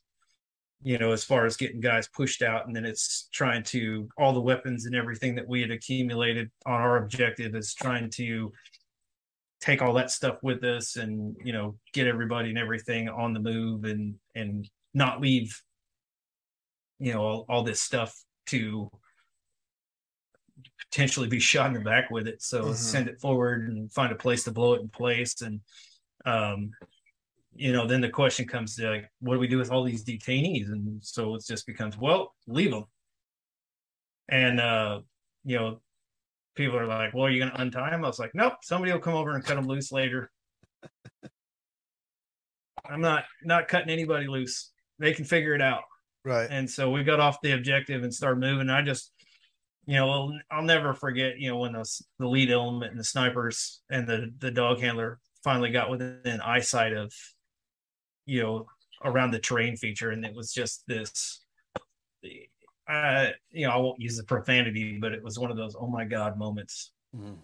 You know, the whole night sky is just lit up with just fire, and you know the the the burning wreck of it, and you know, uh, you know, we're still trying to figure out you know the fastest way, and you know, should we. You know, the, so the Tangi Road that runs through this valley is heavily IED'd. I mean, it's IED'd like every three to four hundred meters. There's something planted in that road, and it's to stop you know the trucks and so there was this you know do we want to go overland and i told the the pl like hey look sir my recommendation we got to assume the risk to force and we're just going to have to stay on the road because we got to get there Mhm. And he said i agree so we just you know i told the dog and the handler up front it's like if it looks suspicious or he wants us you know to to you know say that there's something in the road and just mark it and mark it good and just tell everybody to stay out of the way because we got to go. And so it took us about an hour to go the 5K to get up there.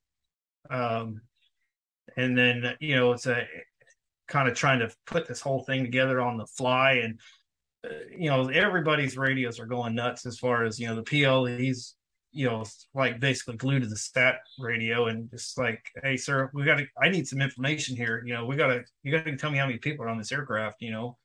So we're working through that. And it's, you know, he, I finally get the numbers and I'm thinking, you know, it's half the force. And I'm like, okay, so, and they, you know, but he gave me the number 38. And I was like, so how many are on the other aircraft? you know, I'm not joking about it. I'm like, I'm in disbelief. It's like, how many people are on the other aircraft? And he goes, empty ship. And I was like, oh. And, and know, it's like for those people that don't you know, that aren't listening, that aren't, you know, in, in the military mindset of this is that you know it's a it's a technique and it's not a bad technique. You know it's a it's a risk of force risk to aircraft decision that leaders make. Do we put everybody on one aircraft and only risk one aircraft to enemy fire and get the force all in at once? Or do we only put half the element on one aircraft and the other half on the other? And the the problem with that you know split force on multiple aircraft is is that that lead aircraft makes contact that second aircraft is not getting on the ground. Right. and so then you only have half your force on the ground. So given the situation that they were going in to pick a fight with you know anywhere 12 plus fighters on that side it made more sense to just risk one aircraft and put everybody on the ground all at once. And it's Mhm. not a bad decision. It's just um you know people ask me well why didn't you do that then? Well i brought 55 guys to the fight that night and we don't fit on one aircraft Mhm. Yeah.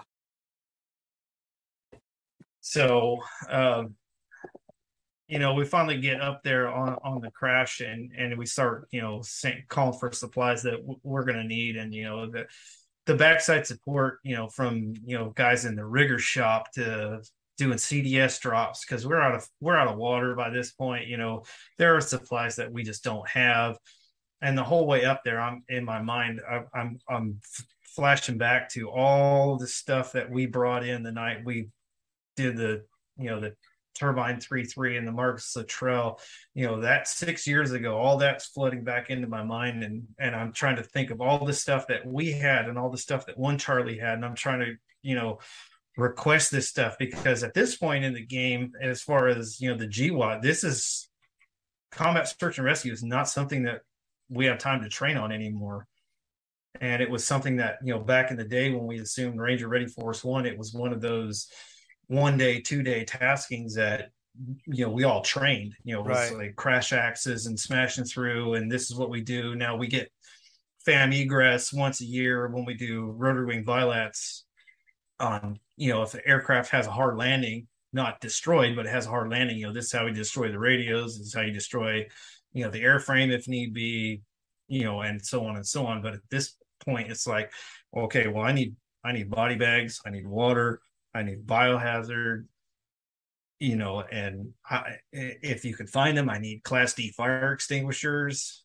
And so i'm trying to get all this information requested to the jock so that they can build this weird cds palette to to hopefully help us you know get everybody recovered because by the time we got on the crash site, you know, it was still a, a, fireball. It was still on fire for hours after. And, you know, um, it was one of those learning points, I guess, if you will, for the for the job that, hey, look, you know, this is the second time in less than 10 years that we've had this happen, and we don't have any class D fire extinguishers to put out a metal fire. Right. And helicopters have a lot of magnesium in them. Right. And so, um, you know, we did correct that, you know, later on that, that all this stuff did, did make it into country. And thankfully that never had to be used again, but it was one of those where we probably should have some of this stuff at least on standby. And, um, given, uh, uh, given that you are already in a non-permissive environment, I imagine that you probably had a decent air package to start with, but what happened at that point? I mean, did they start pushing all the assets you guys needed? Uh, yeah. So uh, air package, you know, we had uh, Apaches on station, and then we had an AC 130, and then we had fast movers in the stack uh, at altitude. And um, so what happens is when this kind of situation happens, is everything in the country shuts down. Doesn't matter where at in the country it is all operations are cease and desist. If you're not on target, you better be calling for exfil or you're walking home. Um, because you know every ISR platform, manned and unmanned, you know, fast movers, rotor wing assets, they're all coming to wherever that crash is at. Mm-hmm. And it was nuts the amount of support that we had. Um, you know, and the, so the big army's combat search and rescue element, the pathfinders um, in the book, they're not you know pathfinder pathfinders that was just their call sign was pathfinder. Um you know those guys almost didn't make it in um because they were shutting everything down. And so it was either going to already be there which was us or it was going to have to come in on a truck. Um so they made it in just moments moments before everything got shut down as far as rotary wing assets. And and it, the the the strange part is is that you know uh, transport aircraft have flying pairs or triplets. And so uh, extortion 1-6 the the other aircraft in the flight um, I had to get special permission to fly back from the objective area as a single ship. Now i i must have misunderstood because i thought when you were saying everything in the country got shot shut down. I thought you meant because it was all pushed to you guys, but why would they shut down the the Pathfinder or the, the combat search and rescue effort coming it's out? Rot- the rotary wing aircraft are, are getting shut down it's not the fixed wing aircraft or the isr platforms or or any of that stuff it is the uh you know uh the apaches are are getting grounded uh all all rotary wing air assets are, are getting shut down at this point you know, and it's it's a timing issue of can we get these in? And and basically what it is is is, is it's allocation of assets. And we just had a helicopter shot down so we're not going to commit any more helicopters into this area. And so what their whole thing was is that they had to get on the ground after we had containment of the area to provide a ground force security element on their HLZ for them to be able to come in. And so we had that just, you know, right before the sun came up. So it almost, I mean, it almost sounds like they get super risk adverse. Like we have one helicopter It is. It is down. very risk adverse. Yes. we have a, we have a helicopter adverse. down, and so we're not going to risk another helicopter helicopter to get you guys the assets you need because we don't want to lose another helicopter.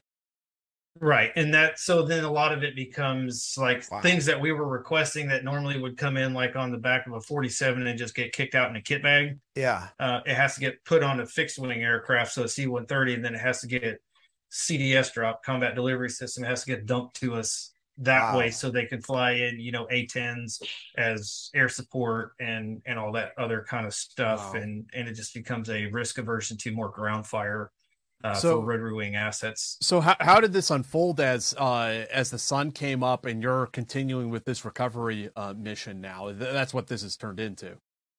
right it's you know um so it, it, it was all this is going on and um uh you know we're trying to to figure out what you know it, is there going to be anybody else that's coming in and you know so we're we're securing the crash site in a you know kind of a football shaped uh perimeter as loose as we can and uh to start working the recovery efforts of it you know it's still dark and night vision's not working because it's so bright with all the fire it, it just becomes this um basically sent two fire teams out one on the north side of the the the creek that uh, the Tangi River and one on the south side. We just started doing concentric arcs, you know, basically fire teams online just kind of combing around this. And what we're looking for is uh, anybody that has been possibly ejected from the crash, you know, whether they had survived or, uh, you know, hurt or whatnot. And um,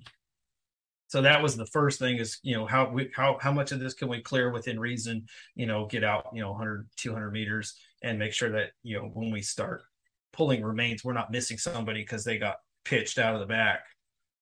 Um, so that's how we found like the first um, six to eight guys were kind of in this arc pattern that had been kind of thrown out within you know 50 meters.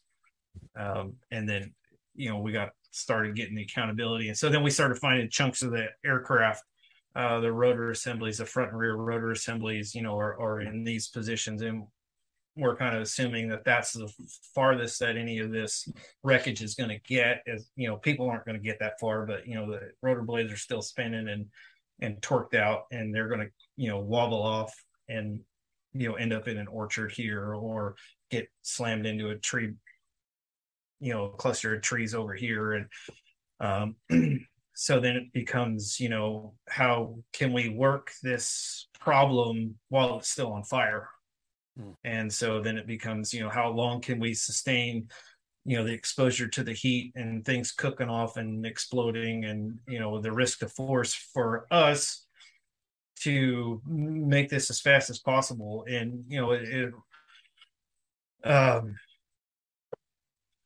it's just kind of one of those surreal moments if you will because you start you know as the sun's coming up you're starting to see the look on everybody's face of just you know horror and disbelief that you know i can't believe this is, has happened. And um you know you, you try not to expose everybody to that. So you're really relying heavy on the guys that have a little bit more season under their belts and the squads that are a little bit more mature. And you know so I, I was really relying real heavy on second squad at the time to you know to work this. And then as they started to get gassed and and just worn out uh you know s- rotating one other squad in to take over until we kind of got this all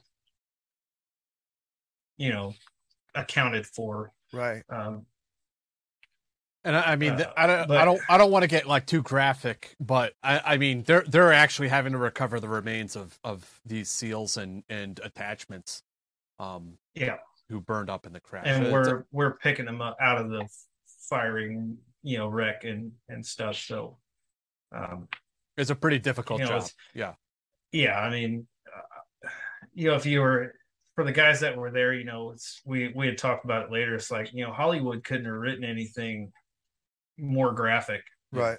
For people that you know want to imagine what this is like. I mean, you, you couldn't have written a script like this any right. any more graphic than what it actually turned out to be as far as the way you know movies are made now. It's it's crazy. Right. And you know um and I, I give the credit to the boys because they you know they handled a lot yeah. that night. And you know for some of them you know it's their first deployment and you know they're seeing the worst that can happen. And so you know was trying trying to make sure that everything was okay. Right. Right. And so um you know we had, i think it was probably about four four and a half five hours and we had everybody you know pulled out and accounted for and um you know it wasn't there wasn't a lot of some people left um so because that was one of the questions you know later when talking with the jock and and things after it was all said and done you know there was you know questions questions over you know how did you get accountability? Because you know through the investigation i mean there was investigations that went on. This thing went on for weeks of you know there's everybody wants all these answers. And so then you know one of the questions comes is like how did you you know come up with that you had accountability of all of these people you know and it wasn't prefaced the the statement wasn't prefaced correctly because they're getting information from like mortuary affairs that says you know you can't count it as a human unless you have 51% of the remains Jesus. and some of these guys are you know not to be graphic there's you know it's c spines and skulls right yeah yeah and, you did the best that was you did the best you possibly could under right. combat conditions right yeah. right and so you know we go uh, um you know, we go up for the ramp ceremony. And so anybody who's spent any time in the Ranger Regiment, you know, personnel and accountability of people and equipment, that is the senior NCO's bread and butter. That's his baby. And so I just remember going into the jock and and you know, we're up there for the ramp ceremony. I'm kind of talking with the you know the regimental staff and the officers and you know bumped into somebody that i you know knew and I respected and he goes you know hey you, you did really good under the circumstances and I said sir I got a bone to pick and I don't care if it gets me fired you know it was one of those I since winning the Ranger Regiment is personnel accountability of men, weapons, and equipment, not the NCO's job. And when you grill my platoon leader over something that he's not involved in, mm-hmm. I have a big problem with that. And mm-hmm. so, you know, I'm being polite about it. you know, uh, but uh, it was uh, one of those those things where you know it's like you know we, we did the best we could under the circumstances and you know i wouldn't have given you a false report in these circumstances if i wasn't sure that we had everybody right and so your so, pl you know, was, your PL was taking heat, like they were trying, like your PL was taking. Yeah, there heat? was a there was a a, v, a VTC, so a video teleconference, like a few days later, and he was being grilled over, you know, accountability and how did we get these numbers, but they never prefaced where they're getting their questionable, you know, right. numbers from, or or how we could say we had accountability, and and so. Uh, you know that came to to light and i just i, I you know I was still short fused from the whole thing and i just was like well i don't care. No i I, I, I, get it. You're you're the platoon sergeant and the buck stops with you and you you you've said that you know I, and, I understand. Well, no, I mean, what was fun is that you know I, I excused myself from the big jock, and you know we went over to the ramp to stand by for the ceremony, and somebody came over and they actually apologized to my platoon leader for you know that grilling if you will and i was i actually thought that you know the the fabled black chinook was going to come in and and carry him off and i was going to be without a platoon leader but uh it didn't happen and uh you know it's I, I felt you know justified after that that you know he got raked over the coals for something that wasn't in his lane right and you know i got him an apology and so then everything was straight um not not trying to to brag on the situation but you know it was Well, not his. Yeah, you got to and, speak and up. also sometimes. that they are using an administrative standard for yeah, yeah, yeah. you know i yes you know this Right. this is this is a sailor but it's not enough of a sailor to be counted yeah, get the fuck out. like of here. yeah exactly seriously. Yeah, Uh, y- you know, like I said, you know, we the, you can't. Nobody can have more than one skull and one C spine. yeah yeah no i uh Facts. i did did the did the army or did the military take steps to make sure that that your guys were okay after that because that especially if you think about some 18 19 year old Yeah, kid yeah. on his first deployment So we, sorry, that's like we had you know throughout the rest of the deployment, we had you know the the psychologists and the chaplains. You know, they were always coming in and checking on the guys, and you know, as leaders, you know, we were constantly asking if they were you know doing okay, and you know if everybody was still having issues from before. But the uh the hardest challenge as a leader was to you know look look the boys in the face when it was all done and everything got cleared to to operate again was to you know tell them hey we're going out Mhm. and we're going to load back on these aircraft and we're just going to keep doing business and you know to see the look in some of their faces it's just you know there's timidness in their eyes that you can see is because they've seen the worst Mhm.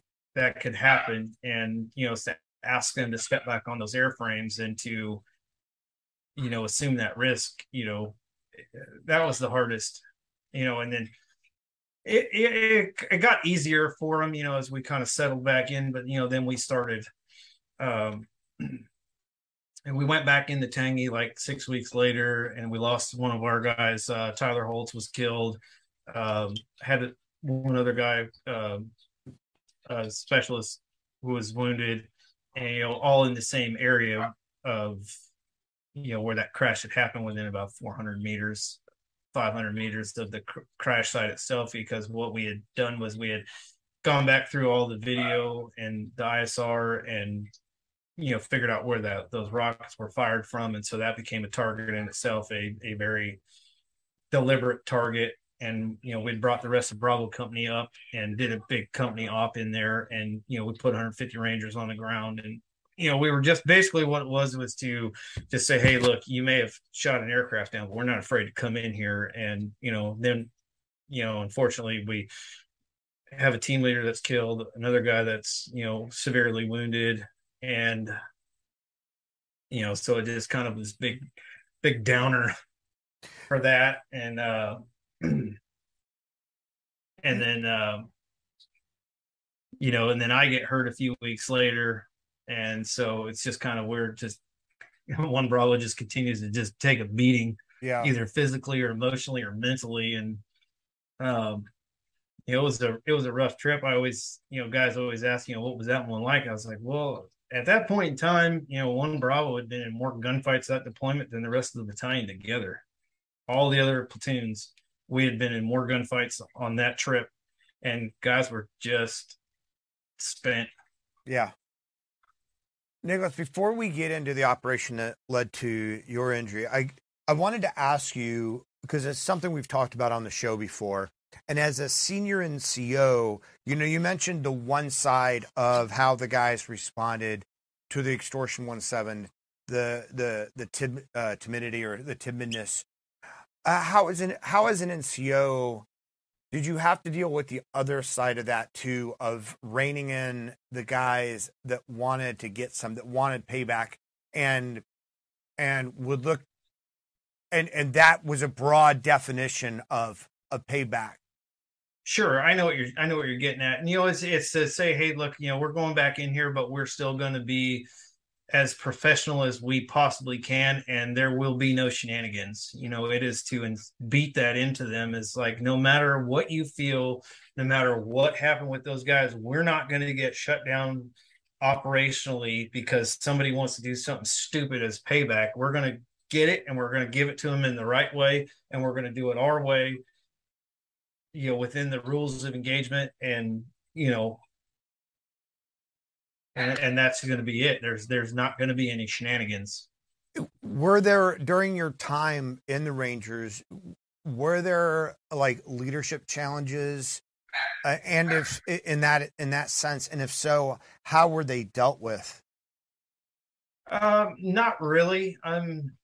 I, I know what you're getting at, and, and you know, as if as the the Ranger Regiment or even just the battalion as a whole, you know, the kind of when you look back at, at the way things were when when everything started in 2001 you know we started kind of as a special operations support you know we're there to you know provide security and blocking positions and, and things for you know delta force and team six and you know to um get to the point where we're now we're running and gunning on the same target decks and you know the same targeting lines. And, and you know we've earned our right to to be in this point. I, I, most of the guys at this point as far as squad leaders and and you know even some of the senior team leaders but you know team starters we we know what it's like to be the guy on the outside looking in and now we're on the inside right there there was no way that anybody was going to risk you know ruining that reputation that that we had for right. anything and right. so no that's it's it's really interesting um because it sound it sounds like it really was a a a matter of responsible leadership mm-hmm. in the mm-hmm. sense of yeah you know setting the tone and making sure right. that that making certain that that tone is stuck to. Right you know and you know a lot of that you know it comes down to the to the the people that you know we pick as ncos to continue to lead inside the regiment. It's not you know it's not just me you know, it's all the other 11 platoon sergeants that were there at the time. And, you know, it's all the squad leaders that we say, hey, this guy has what it takes to be that squad leader. It's that guy that has that personal integrity to, you know, continue to push, push the, you know, what we're doing in the right direction. It's not to compromise, um, our integrity or or any of that stuff because you know um when those kind of things start happening and you start getting questionable uh, circumstances on target, you know, then then your freedom of maneuver and freedom of movement and and you know what you do, it starts getting you know put under the microscope, and so nobody wants to be under the microscope, and so um, you know I give it to the guys that that took over after I got hurt, and um, you know the guys that are even still doing it today. You know, it's it is carrying on that legacy of what we started 20 years ago and and still continuing to develop um you know where it's going in the future and um you know it's, it's it's awesome to be you know a part of that history you know because I, I look at what the ranger regiment is now and back to what it was when when you were there and you know when i was a young private. And you know it is hands down a completely different organization. And, you know we can do all that old stuff mm-hmm. but we are so much better at fitting into the operational roles that we have now. Yeah. Yeah. So uh, we'll just talk about the incident where you were wounded and then we'll take some viewer questions and yeah. uh, yeah. yeah so can you tell us about yeah the operation yeah, which um, presumably a purple heart is in the works here so uh Uh, yeah, so it's October 6, 7, um, 2011. Uh, we're taking a swing at an IED and weapons facilitator. It's a mid level target, you know, kind of the middle of the deck. It gets you the guys above and the guys below, which the guys below are, you know, the the targets in the pyramid that, you know, the BS battle space owners are dealing with. And and so when you slice out the middle, you can work the targeting from both sides. You can get the guys who are providing stuff from across the border and then it gives you the ability to pass on to the battle space owner who's putting this stuff in the roads and trying to blow their trucks up. So you know that's kind of where we're swinging across the the food pyramid, if you yeah. will, is right in the middle.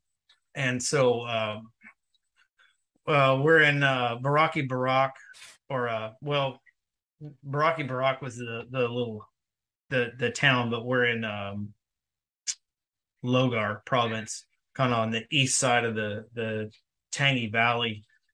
Uh, and the the target uh, grids dropped in a little cluster of four buildings that all shared walls, so it's like a plus symbol, and uh, you know, you get twenty five percent chance of taking the swing right the first time, and so we swung wrong, and so we reset all the pieces to to move and um, strike the next compound, and uh, as we're resetting all the pieces, you know, I uh, made a stupid decision that I'd preached a thousand times before in shoot houses don't ever put your body in front of an open doorway and i had just instinctually i just stupidly put my leg across this doorway and as soon as i did it to hold the door open i took a three round burst uh took first round through the right thigh then i took one as i was getting spun out of the way i took one through the right armpit and uh entered in my armpit and exited out oh. my bicep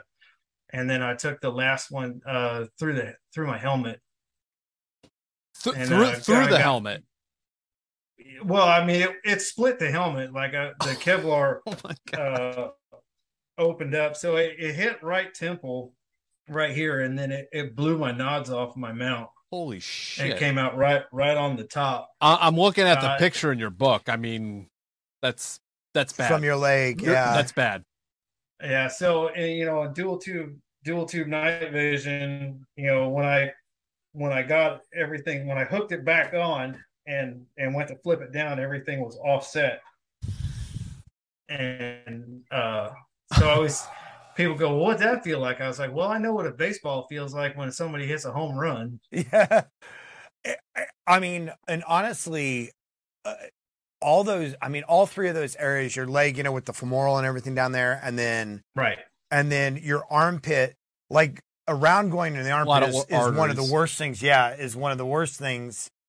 Uh, right. So um, when I finally, you know, after it was all said and done, and I got, you know, I finally made it to Germany, and I was talking, you know, had a chance to kind of talk with one of the surgeons who happened to be um, one of the old battalion surgeons. Uh, and you know, he came in and he was kind of joking with me. I heard about this cranky old Ranger NCO who's down here just you know, he's just giving me a hard time. And so uh, I was like, you know, I was asking him questions. I said, I know I got shot through here, but you know, what were the, uh, you know, how how how lucky am I, or how yeah, bad right. was it? And he goes, well, you you have the the you know the femoral artery and the femoral nerve. They they run parallel to each other down the inside of your thigh. And he said that round went right between both of them. God. Oh. And I was like, well, okay. And all, uh, all those ops, and this was the one that got you. Yeah, all that, and and this was the my stupid mistake, and uh, so um, you know that being said, that night that gunfight went on for uh, you know they brought in the QRF two two Bravo came in to back up uh first platoon because we had uh I was wounded, uh urgent surgical uh, specialist Saros was um, expectant, and uh, then we had an Afghan partner who was expectant. He had taken um, a round to the face, and uh, you know we had uh, two other guys that were wounded severely, but they didn't say anything about it because they were still able to conduct ops. Um, uh, and then we had uh, 12 other guys that had received fragmentation because I got shot, and then you know there was an exchange of gunfire, and then the enemy threw a hand grenade out in this little alley, and so then it went off, and you know I got a whole bunch of fragmentation in the back of my you know hamstrings from it, and then a bunch of other guys caught frag off it, but that that uh, objective alone that night we gave out 14 Purple Hearts. Wow. Wow. So even after you got shot, you kept getting hit. Like they just wouldn't leave you alone. You kept on. You were getting by frag. You're like, I'm out. Well, it's like I'm I got out. shot, and then you yeah. know, uh, you know, it's like time out. No, yeah, right, right. I'm already uh, out, know, guys. Everybody goes. Everybody goes. You know, did you have this? uh You know, surreal moment where it's like time slowed down. Well, yeah, because what I perceive in my mind as being, you know, just a minute or two is turned out, you know, it's probably about six or seven minutes Yeah. because you know my bell's rung. you know, Yeah. the, the lights got real dim in the tunnel, Yeah. if you will. And uh, I'm in my mind, you know, we do all this casualty play during training, but when it actually happens, you got to. It's a conscious thought effort to go. Okay, I have to put a tourniquet on. Yeah. And you're like, I know where they are, but uh, can I reach it? Yeah. Uh, can I get to it? Because I'm kind of laid over on it. And it's like, well, I can't really move. And I knew my femur hadn't been broken because I stupidly stepped, you know, I put pressure down on my leg when I lost my balance after I got shot in the head. Um, so I was like, okay, good. You know, in my mind, I'm like, my femur's not broken. And uh, so then I'm like, okay, I've got a tourniquet in my med pouch, and then I also have one down on my left calf, but I've got all this crap, and I'm kind of in this weird position. Can I even reach it? Yeah. You know, because I've got a I've got a team leader and two other guys who are straddling over top of me, trying to get guns through this doorway, and they're you know in the in the fight, and I'm not in the fight anymore, and Right. I'm trying to like reach between their legs and my legs and grab this tourniquet and put it on and then you know that is sucks and then you're like okay but i still have to crank this thing down and you know get it as tight as i can get it and then there's a lull and then you know i know that saros is is hurt um you know so i know i can get i can probably walk and so um you know i get help stood up and then um, I try to get myself out of the way, you know, as best I can. And so I start walking uh, back down the alleyway to where we're going to have the CCP. And then, uh, you know, then then my leg starts going numb, and it's like, "Hey, doc, come here, you got to help me." And uh, you know, really, what I'm trying to do is just get out of the way uh, so that they the other medic can get in there and, and help Saros and and get him kind of drug out of the way into the CCP, but um, I didn't really start panicking uh, about the whole thing until I, I got my equipment cut off and uh, my radios came out, and so then I I lose all situational awareness to the fight, Right. and then it's like anxiety comes in. It's like I have no idea what's going on anymore, and I am not in control of anything, uh, Right. you know, as a leader, and that that just sucks. Right. Um, but I knew when we reorganized um, the priority for for medevac, and it became uh, myself and one of the snipers who took frag through the nose, took took frag through the bridge of his nose.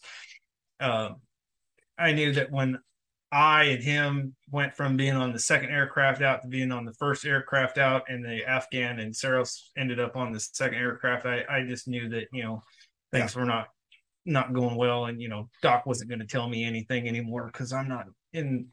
You know, the first sergeant's on the objective, so he's kind of taking over those duties, and I just, you know, was bad at that point in my mind. It's just you know everything that's gone sideways can go sideways and inside out. And and so they medevaced you, and then when did you when did you become aware of how the operation went? Um, so I got medevaced and got back to Shank. Um, it was probably about 30 minutes after I had gotten shot.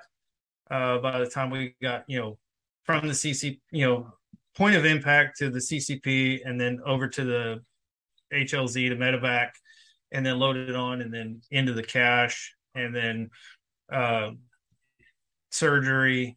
And then I didn't find out that Saros was killed till I got to Bagram. And then, um, you know, some of the guys that were on the S4 shop come over to, to tell me what was going on on the objective and that hey, the QRF came in and the boys are still out there. And it, you know, the whole thing went for like six more hours before, you know, the sun, you know, it was done and over with. And they were pulling both platoons out just as the sun was coming up. Yeah.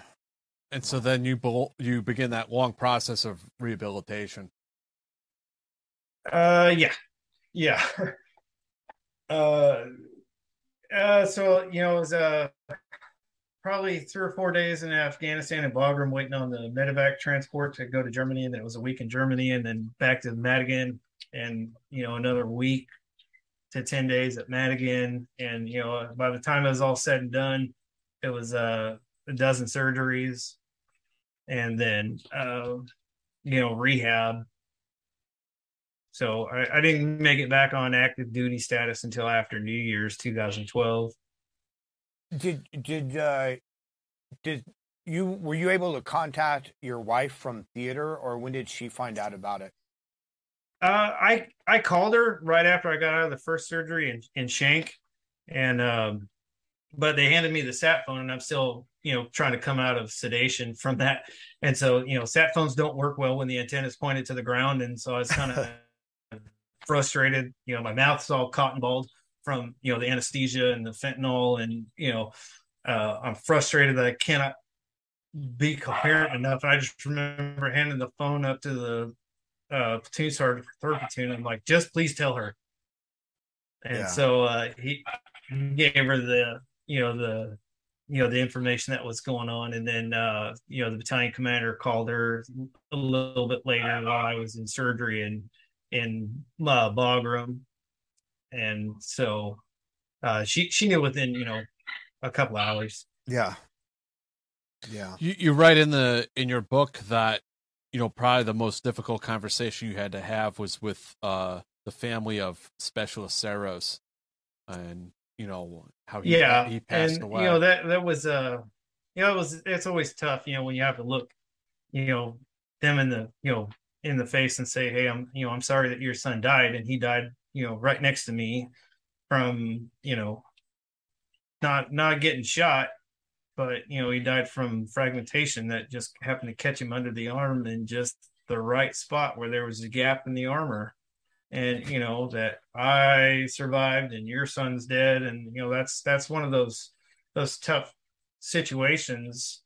And you know because they can go one of two ways. You know they could be they can hate you for life or they can embrace you. And um you know luckily enough his dad had spent uh, time in the army uh so he understood and so um that was okay. And you know that was kind of one of the harder things. You know, uh, last year I got a chance to to meet a bunch of the Gold Star families for the SEAL team that was killed, and um, you know I'm always proud to to meet them. But it's kind of one of those double edged things. Is that you know they're still holding on to anger or grief, and you know uh, which way is it going to go? You know, are they going to embrace you or are they going to hate you? Mhm. And you know that that's tough because I I never not want to meet them, Mhm. but you know on the same same side of it, you know I I'm you know their their son is not here and I am Right. um you know but regardless of the fact you know I I have a sense of pride and all the boys that were there that night have a sense of pride you know that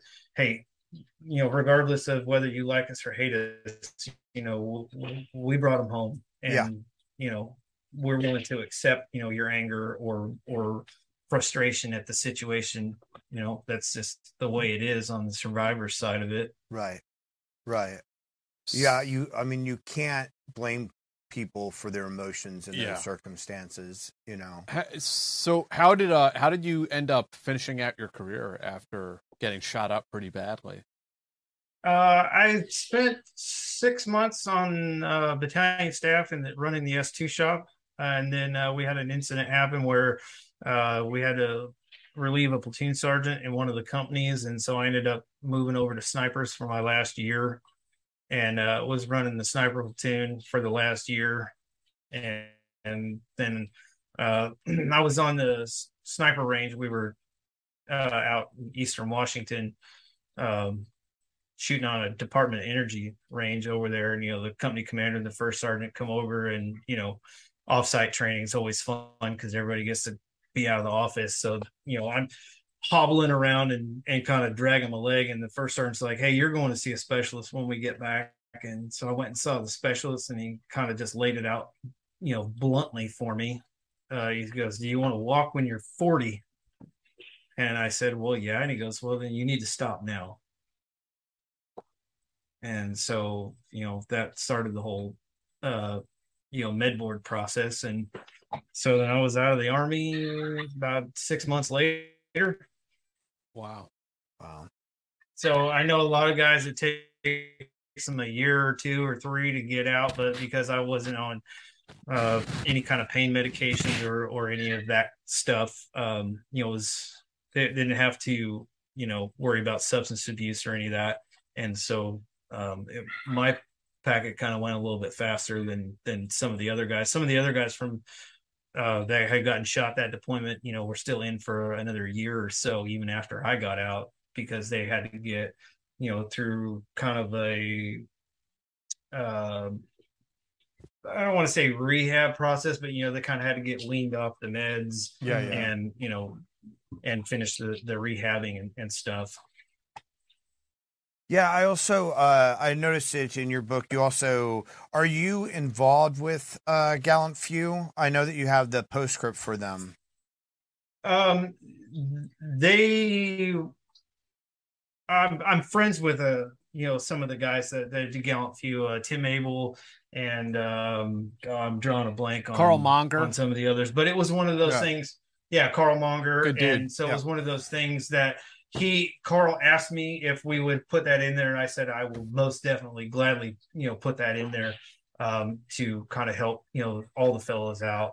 Um, yeah, so, uh, I mean, since it's in your book, uh, hey folks, if you have a spare five bucks this month or whatever, why don't you uh, head over to Gallant Few? and- Yeah, I, I, I haven't spoken to Karl in a while, and probably I should correct that. But he, he's a good guy, and Gallant Few does a Yeah. lot to, to help guys out. but yeah, it's it's and, uh, you know, Gallant. Few. They really do. Yeah, gallant gallantfew.org. Uh, check them out. Throw them a buck or two. You know. So I know we've kept you for a while here, uh, Nick, but uh, let's hit up these user questions real quick. Yeah, we've only got a couple. Uh, one uh, from Jackson. Thank you very much. Uh, did you ever work with any of the tier one units, Delta, SEAL Team Six, uh, HRT, and if so, which impressed you the most of the bunch and why? Um, you- I worked with all of them, you know, in in some aspect or another. Um, I I lean towards, you know, I, I did enjoy working with um Delta Force a little bit more. Um, and a lot of it is just because there's kind of this, I don't know, um, you know, e- e- all the tier elements have their own personality, and you know, we kind of sometimes fit better with guys in Delta Force because uh, especially early on, you know, a lot of the team leaders and squad leaders and, and guys, you know, the career progression is, you know, from the Ranger Regiment is to go to that organization. So there is a familiarity with people who understand where you're coming from as a unit or an organization. Whereas we didn't really have that for a while with Team Six. And so we always kind of got looked at as like the kid brother thing. And then uh, as far as the HRT, I've only worked with a few guys from there, and that was in the kind of middle part of Iraq. Um, you know, it was only a select few, and that was to kind of we were building the terrorist database with the you know the three letter agencies for you know Homeland Security and whatnot. Um, so as far as that goes, but you know everybody's they're all a great bunch of guys. I mean, I know you know in certain aspects you know we all talk trash on each other because we can and you know it's a cultural thing and if you're not a part of the culture then sometimes it look, gets looked at as unprofessional but Right.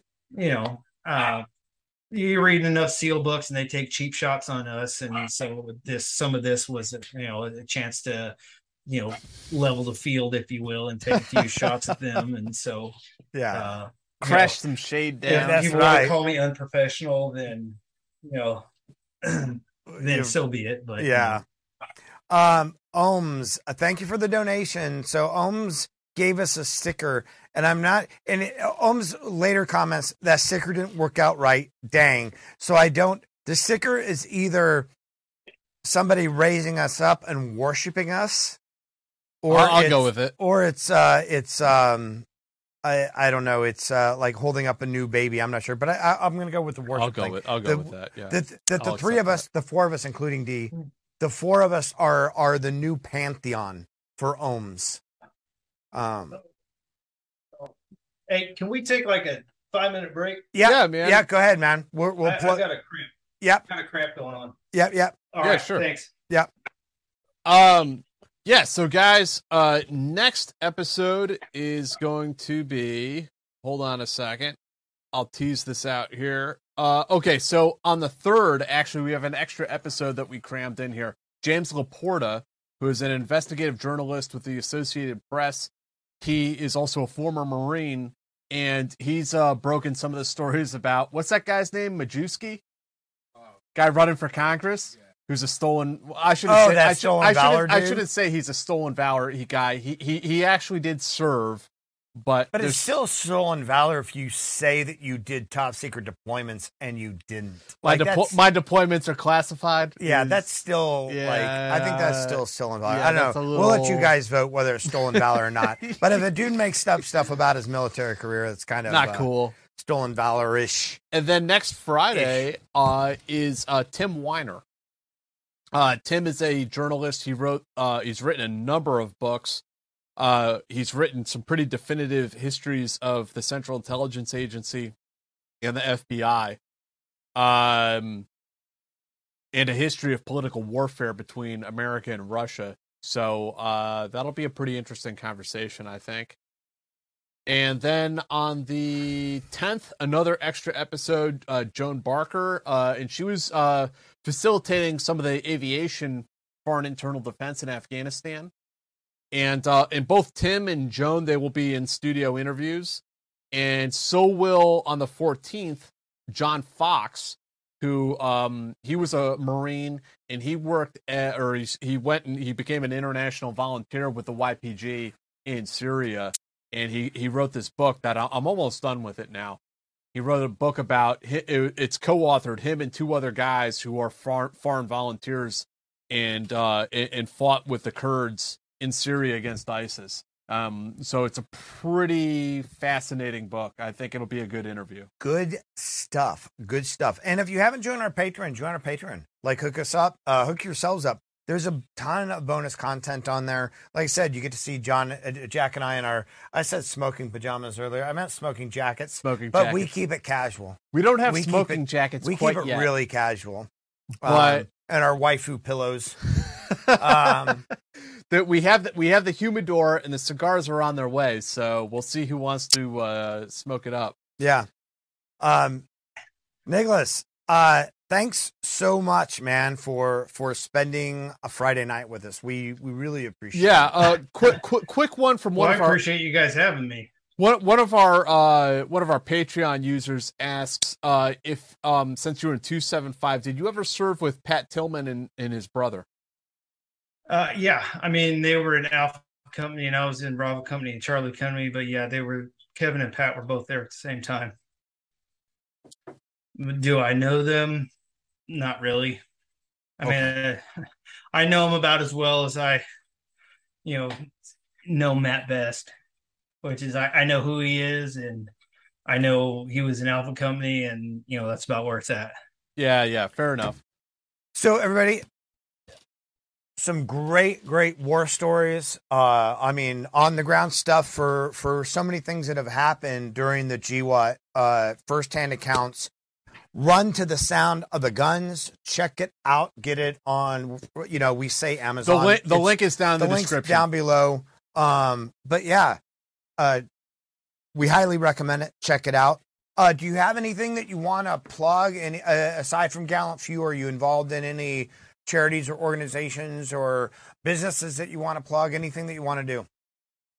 Not not currently, you know. Um, uh, no, I'm not involved in in anything. I'm just know a retired guy who who got conned into writing the book, if you will, and uh, you know, people ask me, you know, hey, would you would you write another one? And I was like, no, because if I'd have known what it was going to take to write the first one, I would not have even written that one.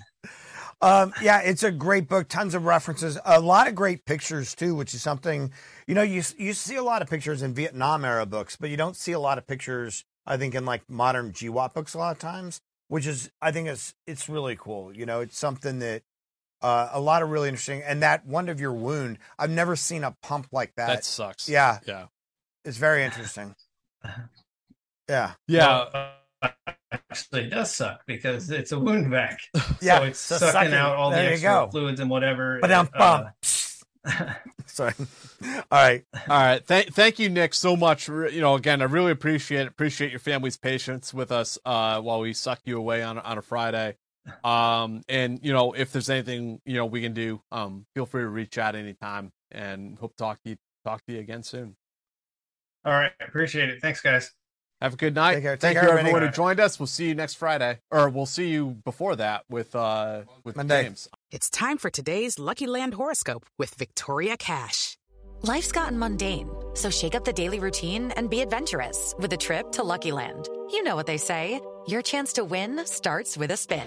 So go to luckylandslots.com to play over 100 social casino style games for free for your chance to redeem some serious prizes. Get lucky today at luckylandslots.com. Available to players in the U.S., excluding Washington and Michigan. No purchase necessary. VGW Group, void where prohibited by law. 18 plus terms and conditions apply.